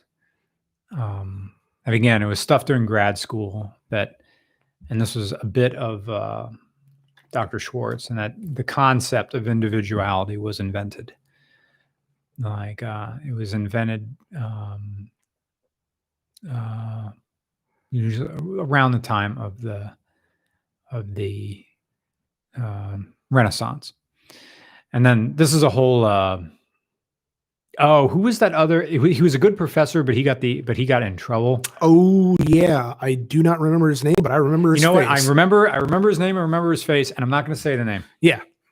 But he told me that the they're really like from his opinion, he was an excellent professor. He just he was just a little bit of a Bill Clinton. He was kind of a horn dog. yeah, Eh, you can kind of read it in him because a lot of handsome man. yeah, th- Well, actually, he was he was a male model briefly. yeah, and and you could see from how like some of the students reacted to him. Yeah, I remember I, would, I read Rate My Professor on him. People said, oh, every time he wears jeans, his butt is so hot. This is a guy who just pulled, unfortunately, uh, got triple, got got three sevens in the genetic uh, slot machine growing up. Yeah, He had that perfect bilateral symmetry going on with his face. There was no ah, a handsome man, but probably as a result of that, or you know, well, there's a lot of handsome people who have learned how to di- keep their dick in their shorts. This guy, for whatever reason, it's probably not the cause, but maybe a contributing factor that you know women want to bang him. Yeah. All he has to do is flash them baby blues, yeah. and you know they kind of do what they want. but it's also the bad side of using those genetic gifts towards ill purpose. Yeah. Of like, yeah, Yeah. there's so many better ways you could have gone about yeah. being good looking Yeah. than to, yeah. But eh, I don't know. I've seen him without the beard and I've seen him with the beard, and in both cases he looked like Chris Evans. Yeah, oh, yeah, yeah. And Chris Evans just had that like dick Yeah. pic issue, yeah. which I mean, I always find it funny. I, mean, that's know America's like, Wang. He, well, not he should funny, just but- owned it. It's like, yep, that's a naked picture of me. Enjoy- You're welcome. He pretty much did. He's like, Oh. well, well, What are you oh, gonna do? now that I have your attention, vote. and uh, it's funny because like he took it in such stride Mm. whereas i don't know that uh every celebrity in that position could have um now part of it was that it was his own gaff it was his own mistake but even then like ray park the guy Wait, who did he? played s- I don't know the specifics. Did he send naked pictures to someone else? No he showed on uh, social media a picture of his camera roll like all the photos and in like the corner you just see like okay that is totally a wang um and it's just bizarre I pictures of my dick. I, I had friends on my Facebook, uh, female friends, who were saying that, like, uh, hey, does anyone happen to have like the picture of Chris Evans thing? Because I've been looking on uh, the internet and I haven't been able to find it anymore. And I'm like, well, you got to go to uh, to like Twitter or something Yeah. because I'm pretty sure they Twitter have it there. dick. Yeah, don't they really do. shit. They really do. And I'm Twitter like, is better than like Pornhub sometimes. sometimes, I mean, You get these people like, God bless them for putting Yeah. up like free samples from their OnlyFans, and I'm like, look, I can make do with this. yeah, no, no, no, it's you're great. you're like the Costco or Sam's Club of me beating off. Yeah, Those no, free samples rock. Yeah, I follow Angela White and uh, Mhm. Codi Vore on Twitter. That's just fantastic. and I, it's, uh, I think a lot of it is. Oh, okay. So the guy who plays Darth Maul, uh, Ray Park, or played Darth Maul, Mhm. um, he might be out of a job because he did more or less the same thing Chris Evans did, except it was him getting a Hummer. And uh, you know, I think there was a debate as to whether or not it was like a revenge thing that he released it on purpose because I think it was like his ex-wife or something. Uh, Um, and it's it was just so weird because you're just scrolling through your pages and then all of a sudden it's like oh, Darth Maul is posting him getting like Oh. a professional or whatever. It's the professional. yeah. Um, it's just so weird uh, that celebrities are prone to making such wild mistakes. Yeah. You know, in the days of Rock Hudson, Yeah. Like this would not happen. Like Rock Hudson, people didn't even find out he was gay until like After what- his death or something? or right before when he came out and said that he had AIDS. And then, you know, but even then, it's like it was this protected secret in Hollywood because they Mm. had this respect enough to want to. Well, okay, I could say it was respect, but also it's wanting to keep an actor viable as a moneymaker. But, you know, it's it's different times. Different times. Nowadays, you just roll with it. You just do the, uh, you just say tiger blood, and people kind of like, all right. Eh, uh, William uh, Bazitsky? Badirsky. Baditsky Badirs- or Badirsky? Uh, first, no question. Thank you for the donation. And then another donation, and thank you for your question. How cheap do you think an electric vehicle needs to be before it can reach the car enthusiast toy territory? $25,000. Hmm. I come up with that number because that's what the BRZ was initially. But Yeah. then with markups, it was closer to 28, 29. Yeah. It has to be under 30. Uh, uh, do you have a question from Nate Smith? Did we there? skip one? Yeah, I think we might have skipped one. Scrolling back down, looking for Nate Smith. Now, sometimes it's going to be after Cole, Nerdy Hillbilly, Cameron, Miat. Mm, yeah. Oh, Yeah. now now we're into last time. Yeah, maybe we if we refresh and we just haven't gotten to it yet. Mm, Yeah. Retired truck driver, cheap electric vehicle. That's a cheap electric vehicle. Oh, I need a a What? Um, uh, one sec. I need this thing's fan kicked on, which means I gotta Prop do it up. Yeah. Yeah, Nate Smith says it's all good. So I guess we'll get to it um, Okay. at some point. Um, it's just we haven't gotten there yet. So yeah. Uh, oh wow! Now I hear the fan. That's a that is a sound, all right. Yeah. I, I Apple products they don't like having vents on them. Well, Yeah. your laptop doesn't really have vents, but I've never heard your fans kick on. Well, yeah. I don't think you've ever been around my laptop long enough for the fans to kick on because they were Hmm. pretty loud last night when I was editing in Premiere. Oh, okay. And so it was just kind of strange where uh I don't know. I had a laptop cooling pad and I don't remember what I did with it. My sister Mm. got it for me for Christmas. And for the life of me, I don't remember what I did with it. I would it'd be so freaking valuable right now. Hyper Garage It says Fiesta ST or NA Miata. Well, these are two very different cars. One is a four door hatchback with a turbo, and another one is a naturally aspirated two door convertible roadster. Not as a daily driver, but as a driver's car, Miata wins. Which one is more fun to drive? Miata. Regardless of practice, Miata and a Miata. Pick one. It's going to be more engaging than a Fiesta ST. Fiesta ST will be a little bit faster. But if you spend the extra money and get the Mazdaspeed Miata that only existed for two years, that is the best Miata. Got turbo. That's the best Miata that ever best Miata because they only made it for two years. And I have the serial Miata of the best Miata. My Miata serial number is the best Miata serial ball. And that's that gets me overtime. And every time I take my Miata serial ball uh, through the cars and Miatas, they they have cars and cars, cars and Miata. I just wanted to see how long you could keep that going uninterrupted.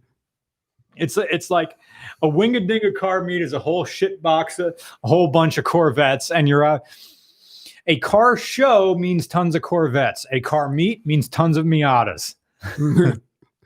um, good question, excellent. Uh, yeah, Miata's the answer. Very legal, very cool. There's a familiar face. Uh, thank you for your generous donation. Love you guys, but I think your take on COVID lasting four years is ignoring ignoring reality for the sake of high stool nostalgia. Yeah, sure, whatever. on it, ignoring reality for the sake of high stool nostalgia.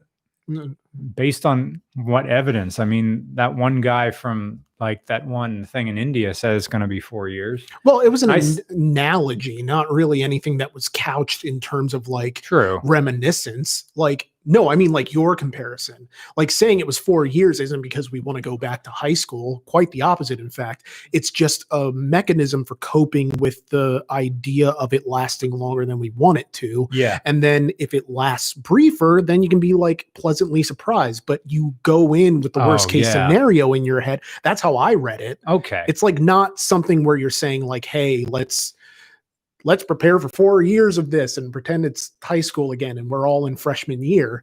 Like, yes, that's an analogy, but we're not using it in terms of like, you know, hey, let's reminisce about being freshmen again. Because no one liked being a freshman. Let's be realistic. freshman year sucked. This is I got hell. I had to go to summer school freshman year for algebra yeah, it's it's it's something because my teacher was an army howitzer like engineer, like on a fire team, and this guy was a colossal dickbag, and it was his last year, and all he all he did was rant about how students thought he, they were too smart for the class. His name was Alan Greenswig, and fuck him. And I hope your grave is nice and moldy. God damn it. I and then I had Mr. Bursick, not not Mr. Bursick, Mr. Mr. Brummer for algebra two. I'm like, oh, he was kind, and I got solid B's in his class versus flunking algebra one because I had this old, you know, army guy who thought the best way to teach kids was to be mean to him, Mm, mean to them, and berate them. yeah. Doing the whole uh you know so Severus Snape nonsense. Yeah. But what was the rest of that question? Uh, the rest of the question. On a different note, what books have you read recently? I haven't read any. Well, he's rereading. I'm reading. I'm well. I'm reading it for the first time. I've never Mm. actually read it before. Is uh, Fear and Loathing on the Campaign Trail '72 by Hunter S. Thompson, and it is a very um like I've read extensively about the '72 election with Nixon versus McGovern, and which was one of the biggest electoral blowouts in the history of American politics, or at least the modern history of American politics. And to have Hunter S. Thompson covering it in that gonzo style, which essentially inserts him self as a character into his own narrative is very um, engaging and in a very real way i think to have it play out in real time relative to 1972 it's fascinating to see how certain candidates rise and fall away and the way that politics then isn't in isn't as alien to now as i might have expected it to be Mhm. and so it's I mean, now granted, there are some names that they expect you to just know that I Yeah. don't. And I've pretty much sort of given up on trying to know them Mhm. and just instead getting lost in the story. But it's very nice thing to read. His he writes his way of just writing and Yeah. speech. It's it's very hard for any person to replicate. Um I don't know. You do a very good impression when you we were talking at the cafe earlier, but it's something that I think um I would don't have a pen, so half the half the thing to doing, half the thing to doing Hunter S. Thompson is to cut off the end of the sentence after everything you said. But most people, when they do uh, Hunter S. Thompson, is to do Johnny Depp doing Hunter S. Thompson, Mm. and uh, um, it's weird. I read The Great Gatsby after reading Fear and Loathing on the uh, Fear and Loathing in Las Vegas, and after reading um, the Strange and Terrible Saga of the uh, uh, the Hell's Angels. Mm. So when I read Great Gatsby, I, I thought this oh this is clearly Hunter. This is where he got it because because the rhythm of the sentences were the same. And of course, that legendary thing that he typed out, whether that's true or not, I don't know. whether HST typed out the Great Gatsby word for word to learn the rhythm, whether that's lore or not, I don't know. And yeah, if there was a book that you could do it with, that'd be the one, if only because it's not a very long book. true. So you can, I don't know. Um, good stuff. As, Good stuff. as my trigonometry teacher, Mr. Lagola, said, good stuff. Again, a math teacher that I got good grades in. Not always, not as good as Mr. Brummer, but not as good as Elaine Reed. But even though Elaine Reed like lives in this town and I see her from time to time, hey, Mrs. Reed, Hey. hey, guess what? I almost failed the class. um, but I haven't seen Mr. Lagola in a long time. Mr. Lagola, he was a teacher.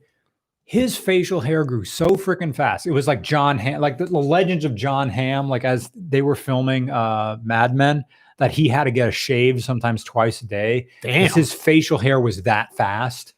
Um, Mr. Lagola was like that. I would see him sometimes at the beginning of the uh well, I've never his classroom was in the junior hall. And when I had him, I was a senior. So I only saw him briefly in the morning because, you know, different hall. And he was clean shaven in the morning, but I didn't have him until eighth period, last period of the day before ninth period activity period. And at the end of the day, he had he had a five o'clock shadow at 220 Damn. and he would have his class notes on note cards that we, he would keep in those little metal 1950s Yeah. containers. He'd pull them out, pull out his notes for today's class. And while he was there, I don't have a note card with me, but I'll do it with my phone. In between talking, he was waiting for an answer. The thing would inevitably come up to his face, and you'd hear, I don't know if you can hear that on the mic, but just scraping. Yeah. the sound the sound of like cardboard on sandpaper. I was like wow.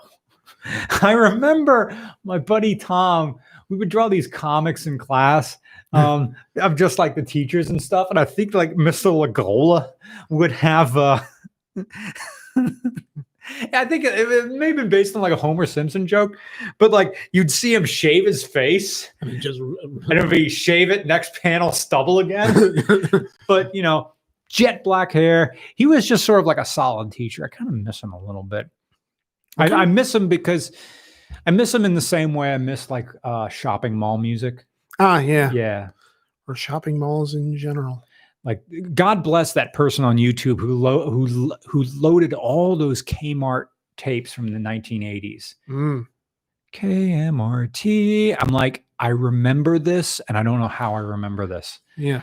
Like Yeah. they went deep into the 90s where they were just running cassette tapes. Yeah. of like like covers of songs. Sometimes it was the real song. Sometimes it was a, a Muzak version of the song, and then they would just have these store announcements going on. I'm like, fuck yes, The I- blue light special. yeah, It's it's that feeling of uh sitting at the Kmart Little Caesars and getting uh Mm. saying surprise surprise to get the kids meal toy. And then um, you know, just eating your breadstick. That Oh. it's just warm, starchy sustenance. and somewhere in the back, God is on His throne. There is someone controlling things, and that feeling of being a kid and believing that there are responsible adults manning the engine Hmm. of the world, and knowing that this ship is being steered true because the school bus always comes, the lunch is always there, and the lights are always on, and the bells ring at the same time. And now I I wonder if it's I'm realizing this or students have all or students are realizing this now. And it's hard to tell that adults are still babies walking around. That's half of a, a Joe Rogan line. That we're just kind of faking it. yeah. Or maybe this is the grim year of our Lord 2020.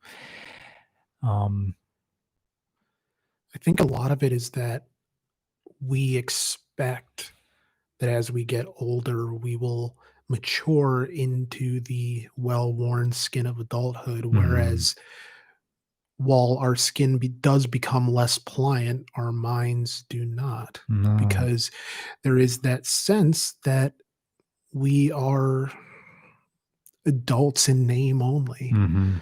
and that the operational consistency in which we found such comfort Mhm. is incumbent upon us to see through. We Event- are now the adults on which the younger generations depend in some regards. The consistency with which, you know, the bus arrives, the lunches are there. Those are all adults now who are doing those things, people who are doing the work that keeps the roads running and keeps, you know, Mhm. the I don't know, it's just you don't think about it when you're young. You just accept that the world is how it is and you know, you one day you'll be part of that vast continuum, but until then life is just whatever it is in that moment. I hope that bringing RCR every single Monday brings to folks younger than myself that feeling of stability, no matter what the toxic news brings. Yes. Every Monday, there will be RCR. Yes. And I like to um I I consider a point of pride and also that I think it's an important thing in formation among children uh psychologically that there are indeed traditions on which their psychological continuum can rely Mhm. so that I remember when my nephew was young, we'd always have our holiday traditions that we would go through. And so that, and even summer traditions, so that they know this is happening here. And, you know, it's just little things that you can rely on that are kind of like save points in the general year Mhm. so that, you know, if something, if life isn't great between here and here, mentally your mind can always go back to this point or go Mhm. jump ahead to this point that you can look forward to. Of course, it runs counter to the notion that my fifth grade teacher, Mr. Smith, always told me, which is you can't go through life expecting to have things to look forward to Whoa. because uh, which is heavy for a 10 year old to hear but also very it's something i also carried with me because i at first i took it as nonsense but as i got older i realized that no you really can't go through life having things to look forward to or always expecting to have something to look forward to because then the life that you're living isn't enough like Mm. you have to get to a point in your life where the life you're living can be enough, which is a very privileged position to get to. But I think it's not so privileged when you look at it as surviving, Mm. as getting to a point in life where, all right, this is something that I can live with. And maybe it's not ideal for now, but I don't need to keep looking to the horizon to be able to be present in the moment. And so it's all a lot of trial and error that you only get through life. And I'll harken back to the earlier question about what's something I wish I knew then. Mhm. It's to learn how to be more present in the moment and Mm. to uh, live life literally one day at a time because I spent a lot of time freaking myself out just doing the whole thing where I'm uh I'm always looking ahead, not necessarily to things to look forward to, but things to be afraid of. Mm. And that does nobody any kind of good. Just focus on the here and now. Whatever comes later will come and you'll deal with it then. That's why I got in the habit of saying, like, whatever, that's future next problem. But it's also uh, screw that guy he sucks um but it's also something that doesn't mean don't have a plan it just means don't spend time obsessing over the future over next week next month next year you know just live for now Yeah. Wonder if I'm going to need a third beer to get through this. Coming up on an hour 43 and nowhere near done with these questions. Hmm. I had two like really good lines and I forgot what they were. Oh well. I have to pee again. Ah, that was a long question. Thank you. Very legal, very cool. Uh Team Testbot with uh 420, bro. Finally caught one live, Van Truck Nation. Hey, do you know Charles Guam? Unless that is Charles Grom. That was another guy in Atlanta. So I said yes to going down, but it's a question of when. The Moses Channel. Uh, thank you for your donation. thank you What is a good all season tire for a rideshare driver? And what is your take between Honda Accords versus Camrys? Okay. The good all season tire is the one that's on sale. I, what, I don't even know what's on the Subaru right now. Hankooks, I guess. Have a good tire guy and just go with what he says. I bought one with a warranty on it. Hmm. They run specials all the time. Just buy a major brand, you'll be fine. They know what they're doing. Um, and what's your take between a Honda Accord versus a Camry?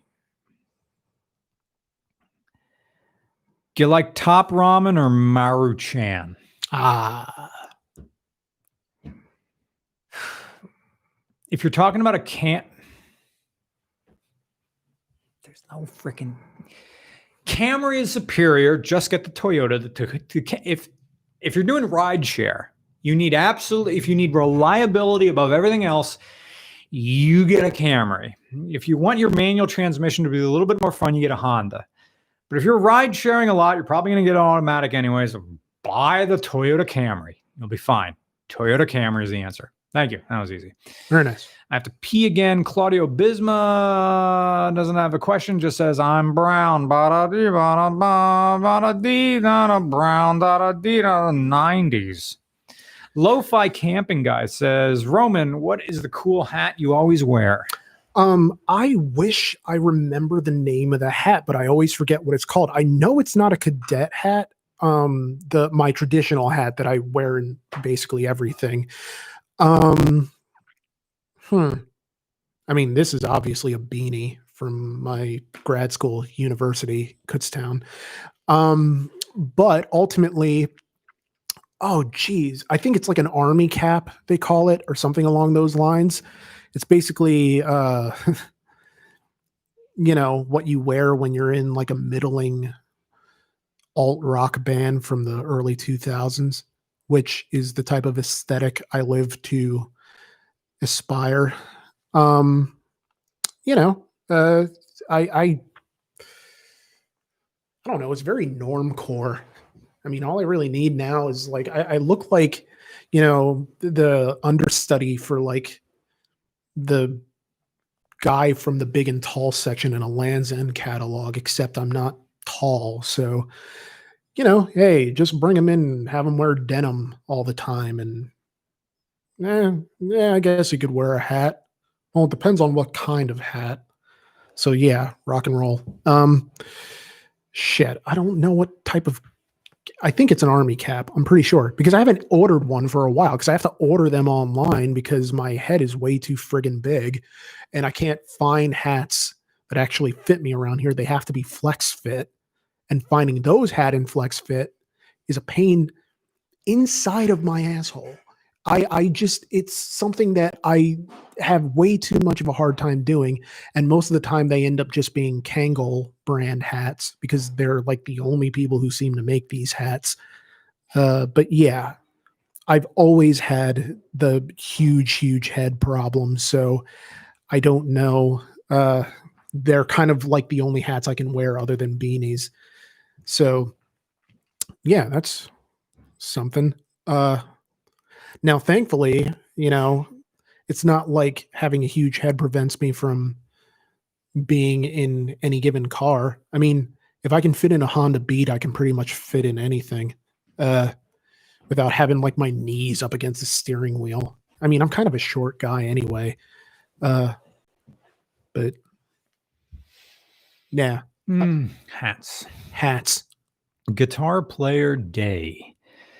What is your opinion about the Kawasaki Vulcan 900 motorcycle? Well, it's no Honda Shadow, but it's fine. That's it. The Vulcan 900. It is a cruiser. It is fine. The thing about motorcycle manufacturers is they're all pretty much good. The competition between bikes is more stringent, so you're I guess Honda is technically better than Suzuki or Kawasaki or Yamaha. Uh, Yamaha's pretty damn good too. Um, it's all up to the previous owner of whatever Vulcan 900 you're gonna buy, and then that's that. That literally is that. I think it's fine. Um, it's really hard to make a terrible motorcycle. The only terrible ones are those Chinese knockoff Kymco. Actually, you know, Kymco South Korean. I've never ridden one, so I don't know what it's like long term. Anyway, good question though. Zach Hellman says thoughts on Oktoberfest beers. I'll drink one or two. I think they're kind of heavy and lack the bite, but I'm more of an IPA guy and a really crisp Pilsner. So that's where my taste is. Good question, though. Thank you. Refresh. Uh, we're reaching the end of the. We're coming. We're swinging up on two hours of this. So uh, no more super chats, please. We should get that sign. Well, there's not really more to do. Maybe it's trickling off anyway. Nate Smith. There you are. There's Nate Smith. Hey, boys. Because of you, I now own a 1992 Miata, Miata 87. Oh, excuse me. I now own a 92 Miata and a 1987 Prelude and a 1991 Geo Metro LSI, which I emailed you about. Always keep up the fancy work. Well, glad it worked out for you. Thank you. I appreciate it. Thank you for uh, watching. Andrew Upton recommends for getting a cheap manual hatchback Toyota Corolla. What it's going to be, our Honda Civic manual. Then, now, and forever. Honda Civic hatchbacks are going to be more expensive. They're a little bit hard to find. Your Toyota Corolla hatchback is still manufactured today. If you really want to buy a new car, you'd uh, you'd love it. It's exactly what you want. Small engine, good gas mileage. Rev the nuts off of it. It is fine. You want a cheap, cheap, cheap manual hatchback? Well, then you get the Toyota Yaris three door hatchback. It's as cheap as Teaberry gum. God damn, that's cheap. Teaberry gum is the ones you find in those cardboard vending machines that just say put a quarter in. Huh. And then like it's literally nothing stopping you from just taking candy, but it's like some Lions Club stuff they put on the desk at a dentist office. Yee. Yeah. Yikes. Awesome man. Quadruple three. Thank you for your donation. Do you miss your MR2? Yeah. Every now and again I think about getting a third gen MR2. Even those prices are going up because of nostalgia. But I'm glad I had it. It's like a motorcycle, but slower and just as practical. Nate Smith again says, "Have you ever driven a Geo Metro LSI?" No, I, the, I don't think we did a Geo Metro. We just did the uh, Ford Festiva. Yeah, I think that was on my list of cars we have to get if we get the chance to get them. Um the like more geos, uh a Saab Sonett, more Saabs in general. Um oh, mine is way behind because I Mm. paused it. Um but yeah, it's something where I basically think uh the more sort of weird stuff we can get the better or the more kind Right. of like bland stuff because I find it weird it's kind of counterintuitive that the blander we get, the more exciting it is to review them or to talk about them. You know? Yeah. There seems to be more room for lampooning it, whereas you you run into someone with a LT Camaro, and uh, they're very proud of it, Yeah. and I'm like, uh, it it hurts to like make fun of them. Yeah. I mean, I think uh, like I don't want them to be sort of I think a lot of people will come into it knowing what we're like and oh I would hope so but um doing the offer knowing what we're like and hoping that their car is going to be the exception and we're not going to now this implies that like all of our reviews are negative about certain cars as if we never gush over anything when we gush about plenty of things. It's just Right. the things that people don't really want us to gush about or that like how could they like this but not like this? It's like well hello opinions. This Yeah. is the thing. This is the whole point is opinions. Uh i forgot where that was going so just forget it That's fun. Uh, Buddy Scott says, "Does nostalgia ever fade away and get replaced by new nostalgia as you get older?" Sure does. yeah i'm nostalgic for last year or does everything eventually become nostalgic as it passes some point? Yes. See car prices. everything's a roller coaster. Goes up, goes down, goes around. I think that's a Sam Kinison line. Possibly. I'm gonna get the sign. Okay, thanks. Good question. Thank you, buddy Scotch. Bostrick Panda 047 says, and thank you for your donation. Would you be interested in reviewing a 2001 Saturn SL1 with 148,000 original miles as opposed to as opposed to what? What mileage isn't original? Well, I, I guess when you redo a car and put a new dash in, and that's the miles that it says on it. Um, you know the drill. Regular car reviews at gmail.com. Your model, your make, model, city, state in the title of the email, in the body of the email, and put the name of the car. And if you need more tape, it's going to be in the little uh, drawers over there by the desk lamp. Um, your make, model, city, state in the title of the email, in the body of the email, put your phone number. Be sure not to abbreviate the name of the state. You need to type it all out so I can search for it in Gmail. Thank you. Anon Island 5, thank you for your donation. Never usually catch the stream. Forgotten any questions, but I just want to say thank you. You've taught me more about cars than my father ever did. Happy to support the channel. Well being for all. Well, thank you so much. Thank you for liking. We'll keep it coming. Jason Hawkins says, with $10 Australian, Aussie fan here, just want to support. But also, did you guys ever hear about the death of Holden and uh, have any opinions? I understand GM, GM, that was a dark joke. I just thought in my head. Uh, GM likes to cut up stuff more than you know Quentin Tarantino does in Kill Bill or something like that. Um, yeah. Uh, since there was no emotions tied up with Holden because it doesn't exist here, like we did get Holden cars, the Chevy SS, the Pontiac G8, um, some of our Buicks crossed over, but because that brand doesn't exist here, it's like, okay, this GM brand that's kind of GM, but really Australian existed and then it didn't. So what? And then, you know, it's like, I remember like seeing news stories about how like, like Rover doesn't exist anymore in the UK or the black cab is going away and like okay hey this band that you never heard of broke up okay Yeah, well, uh, such a shame. I like that one song that they do. yeah okay see that's what it was like O- okay Yeah. uh, so the answer is no i have no opinions about holden going away because there's no emotion there oh by the way this comet is going to fly into this planet Hmm. Is it ours? No. Are we going to get hit by any debris? No. Okay. Remember when those comets flew into Jupiter? I do not. Those asteroids? I do not. Oh, okay. Um, I do know. Well, I mean, there's been no less than like two or three reports this year of like the big headline is, you know, as if 2020 couldn't get worse, comet headed in Earth's orbit. And then you click on the article and it's like, yeah, it'll miss us by about like 450 miles.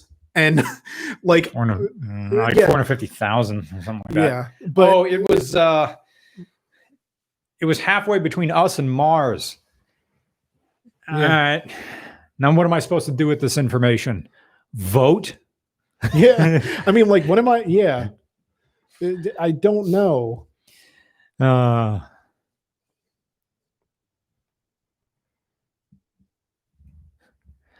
if anybody tells me to take a mask off, I should just say I'm a third party voter. that should be my answer to everything.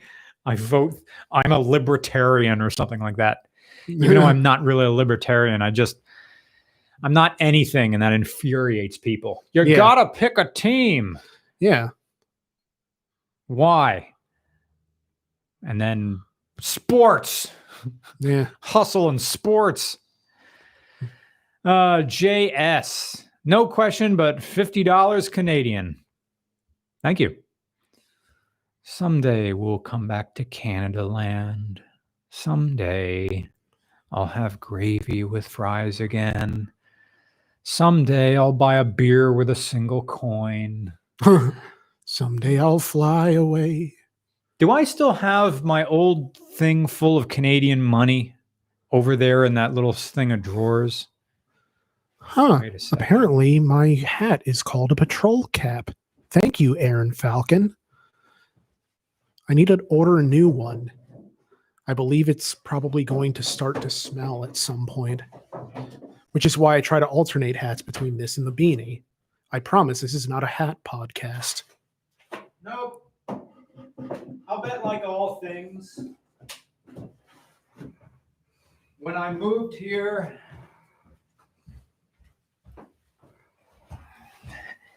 I was going through all my stuff and started thinking, have you thought about it before this moment? No? Okay, then. As a ship sails away, so does its wake. The past doesn't exist, only in your mind. So, all those Canadian quarters I had that I have, I still have some US proof sets over there. So, anyway, so we've been going on for this for about two hours. I don't want to take up too much of your time. So, thank you uh, to everybody who uh, donated us on Super Chat.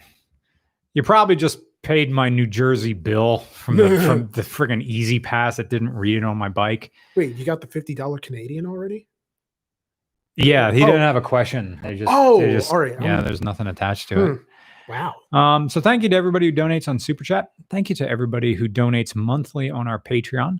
You are helping regular cars to exist as a much larger channel than it really is. Thank you to everybody who uh, watched this live stream. We're going to try to do this every week.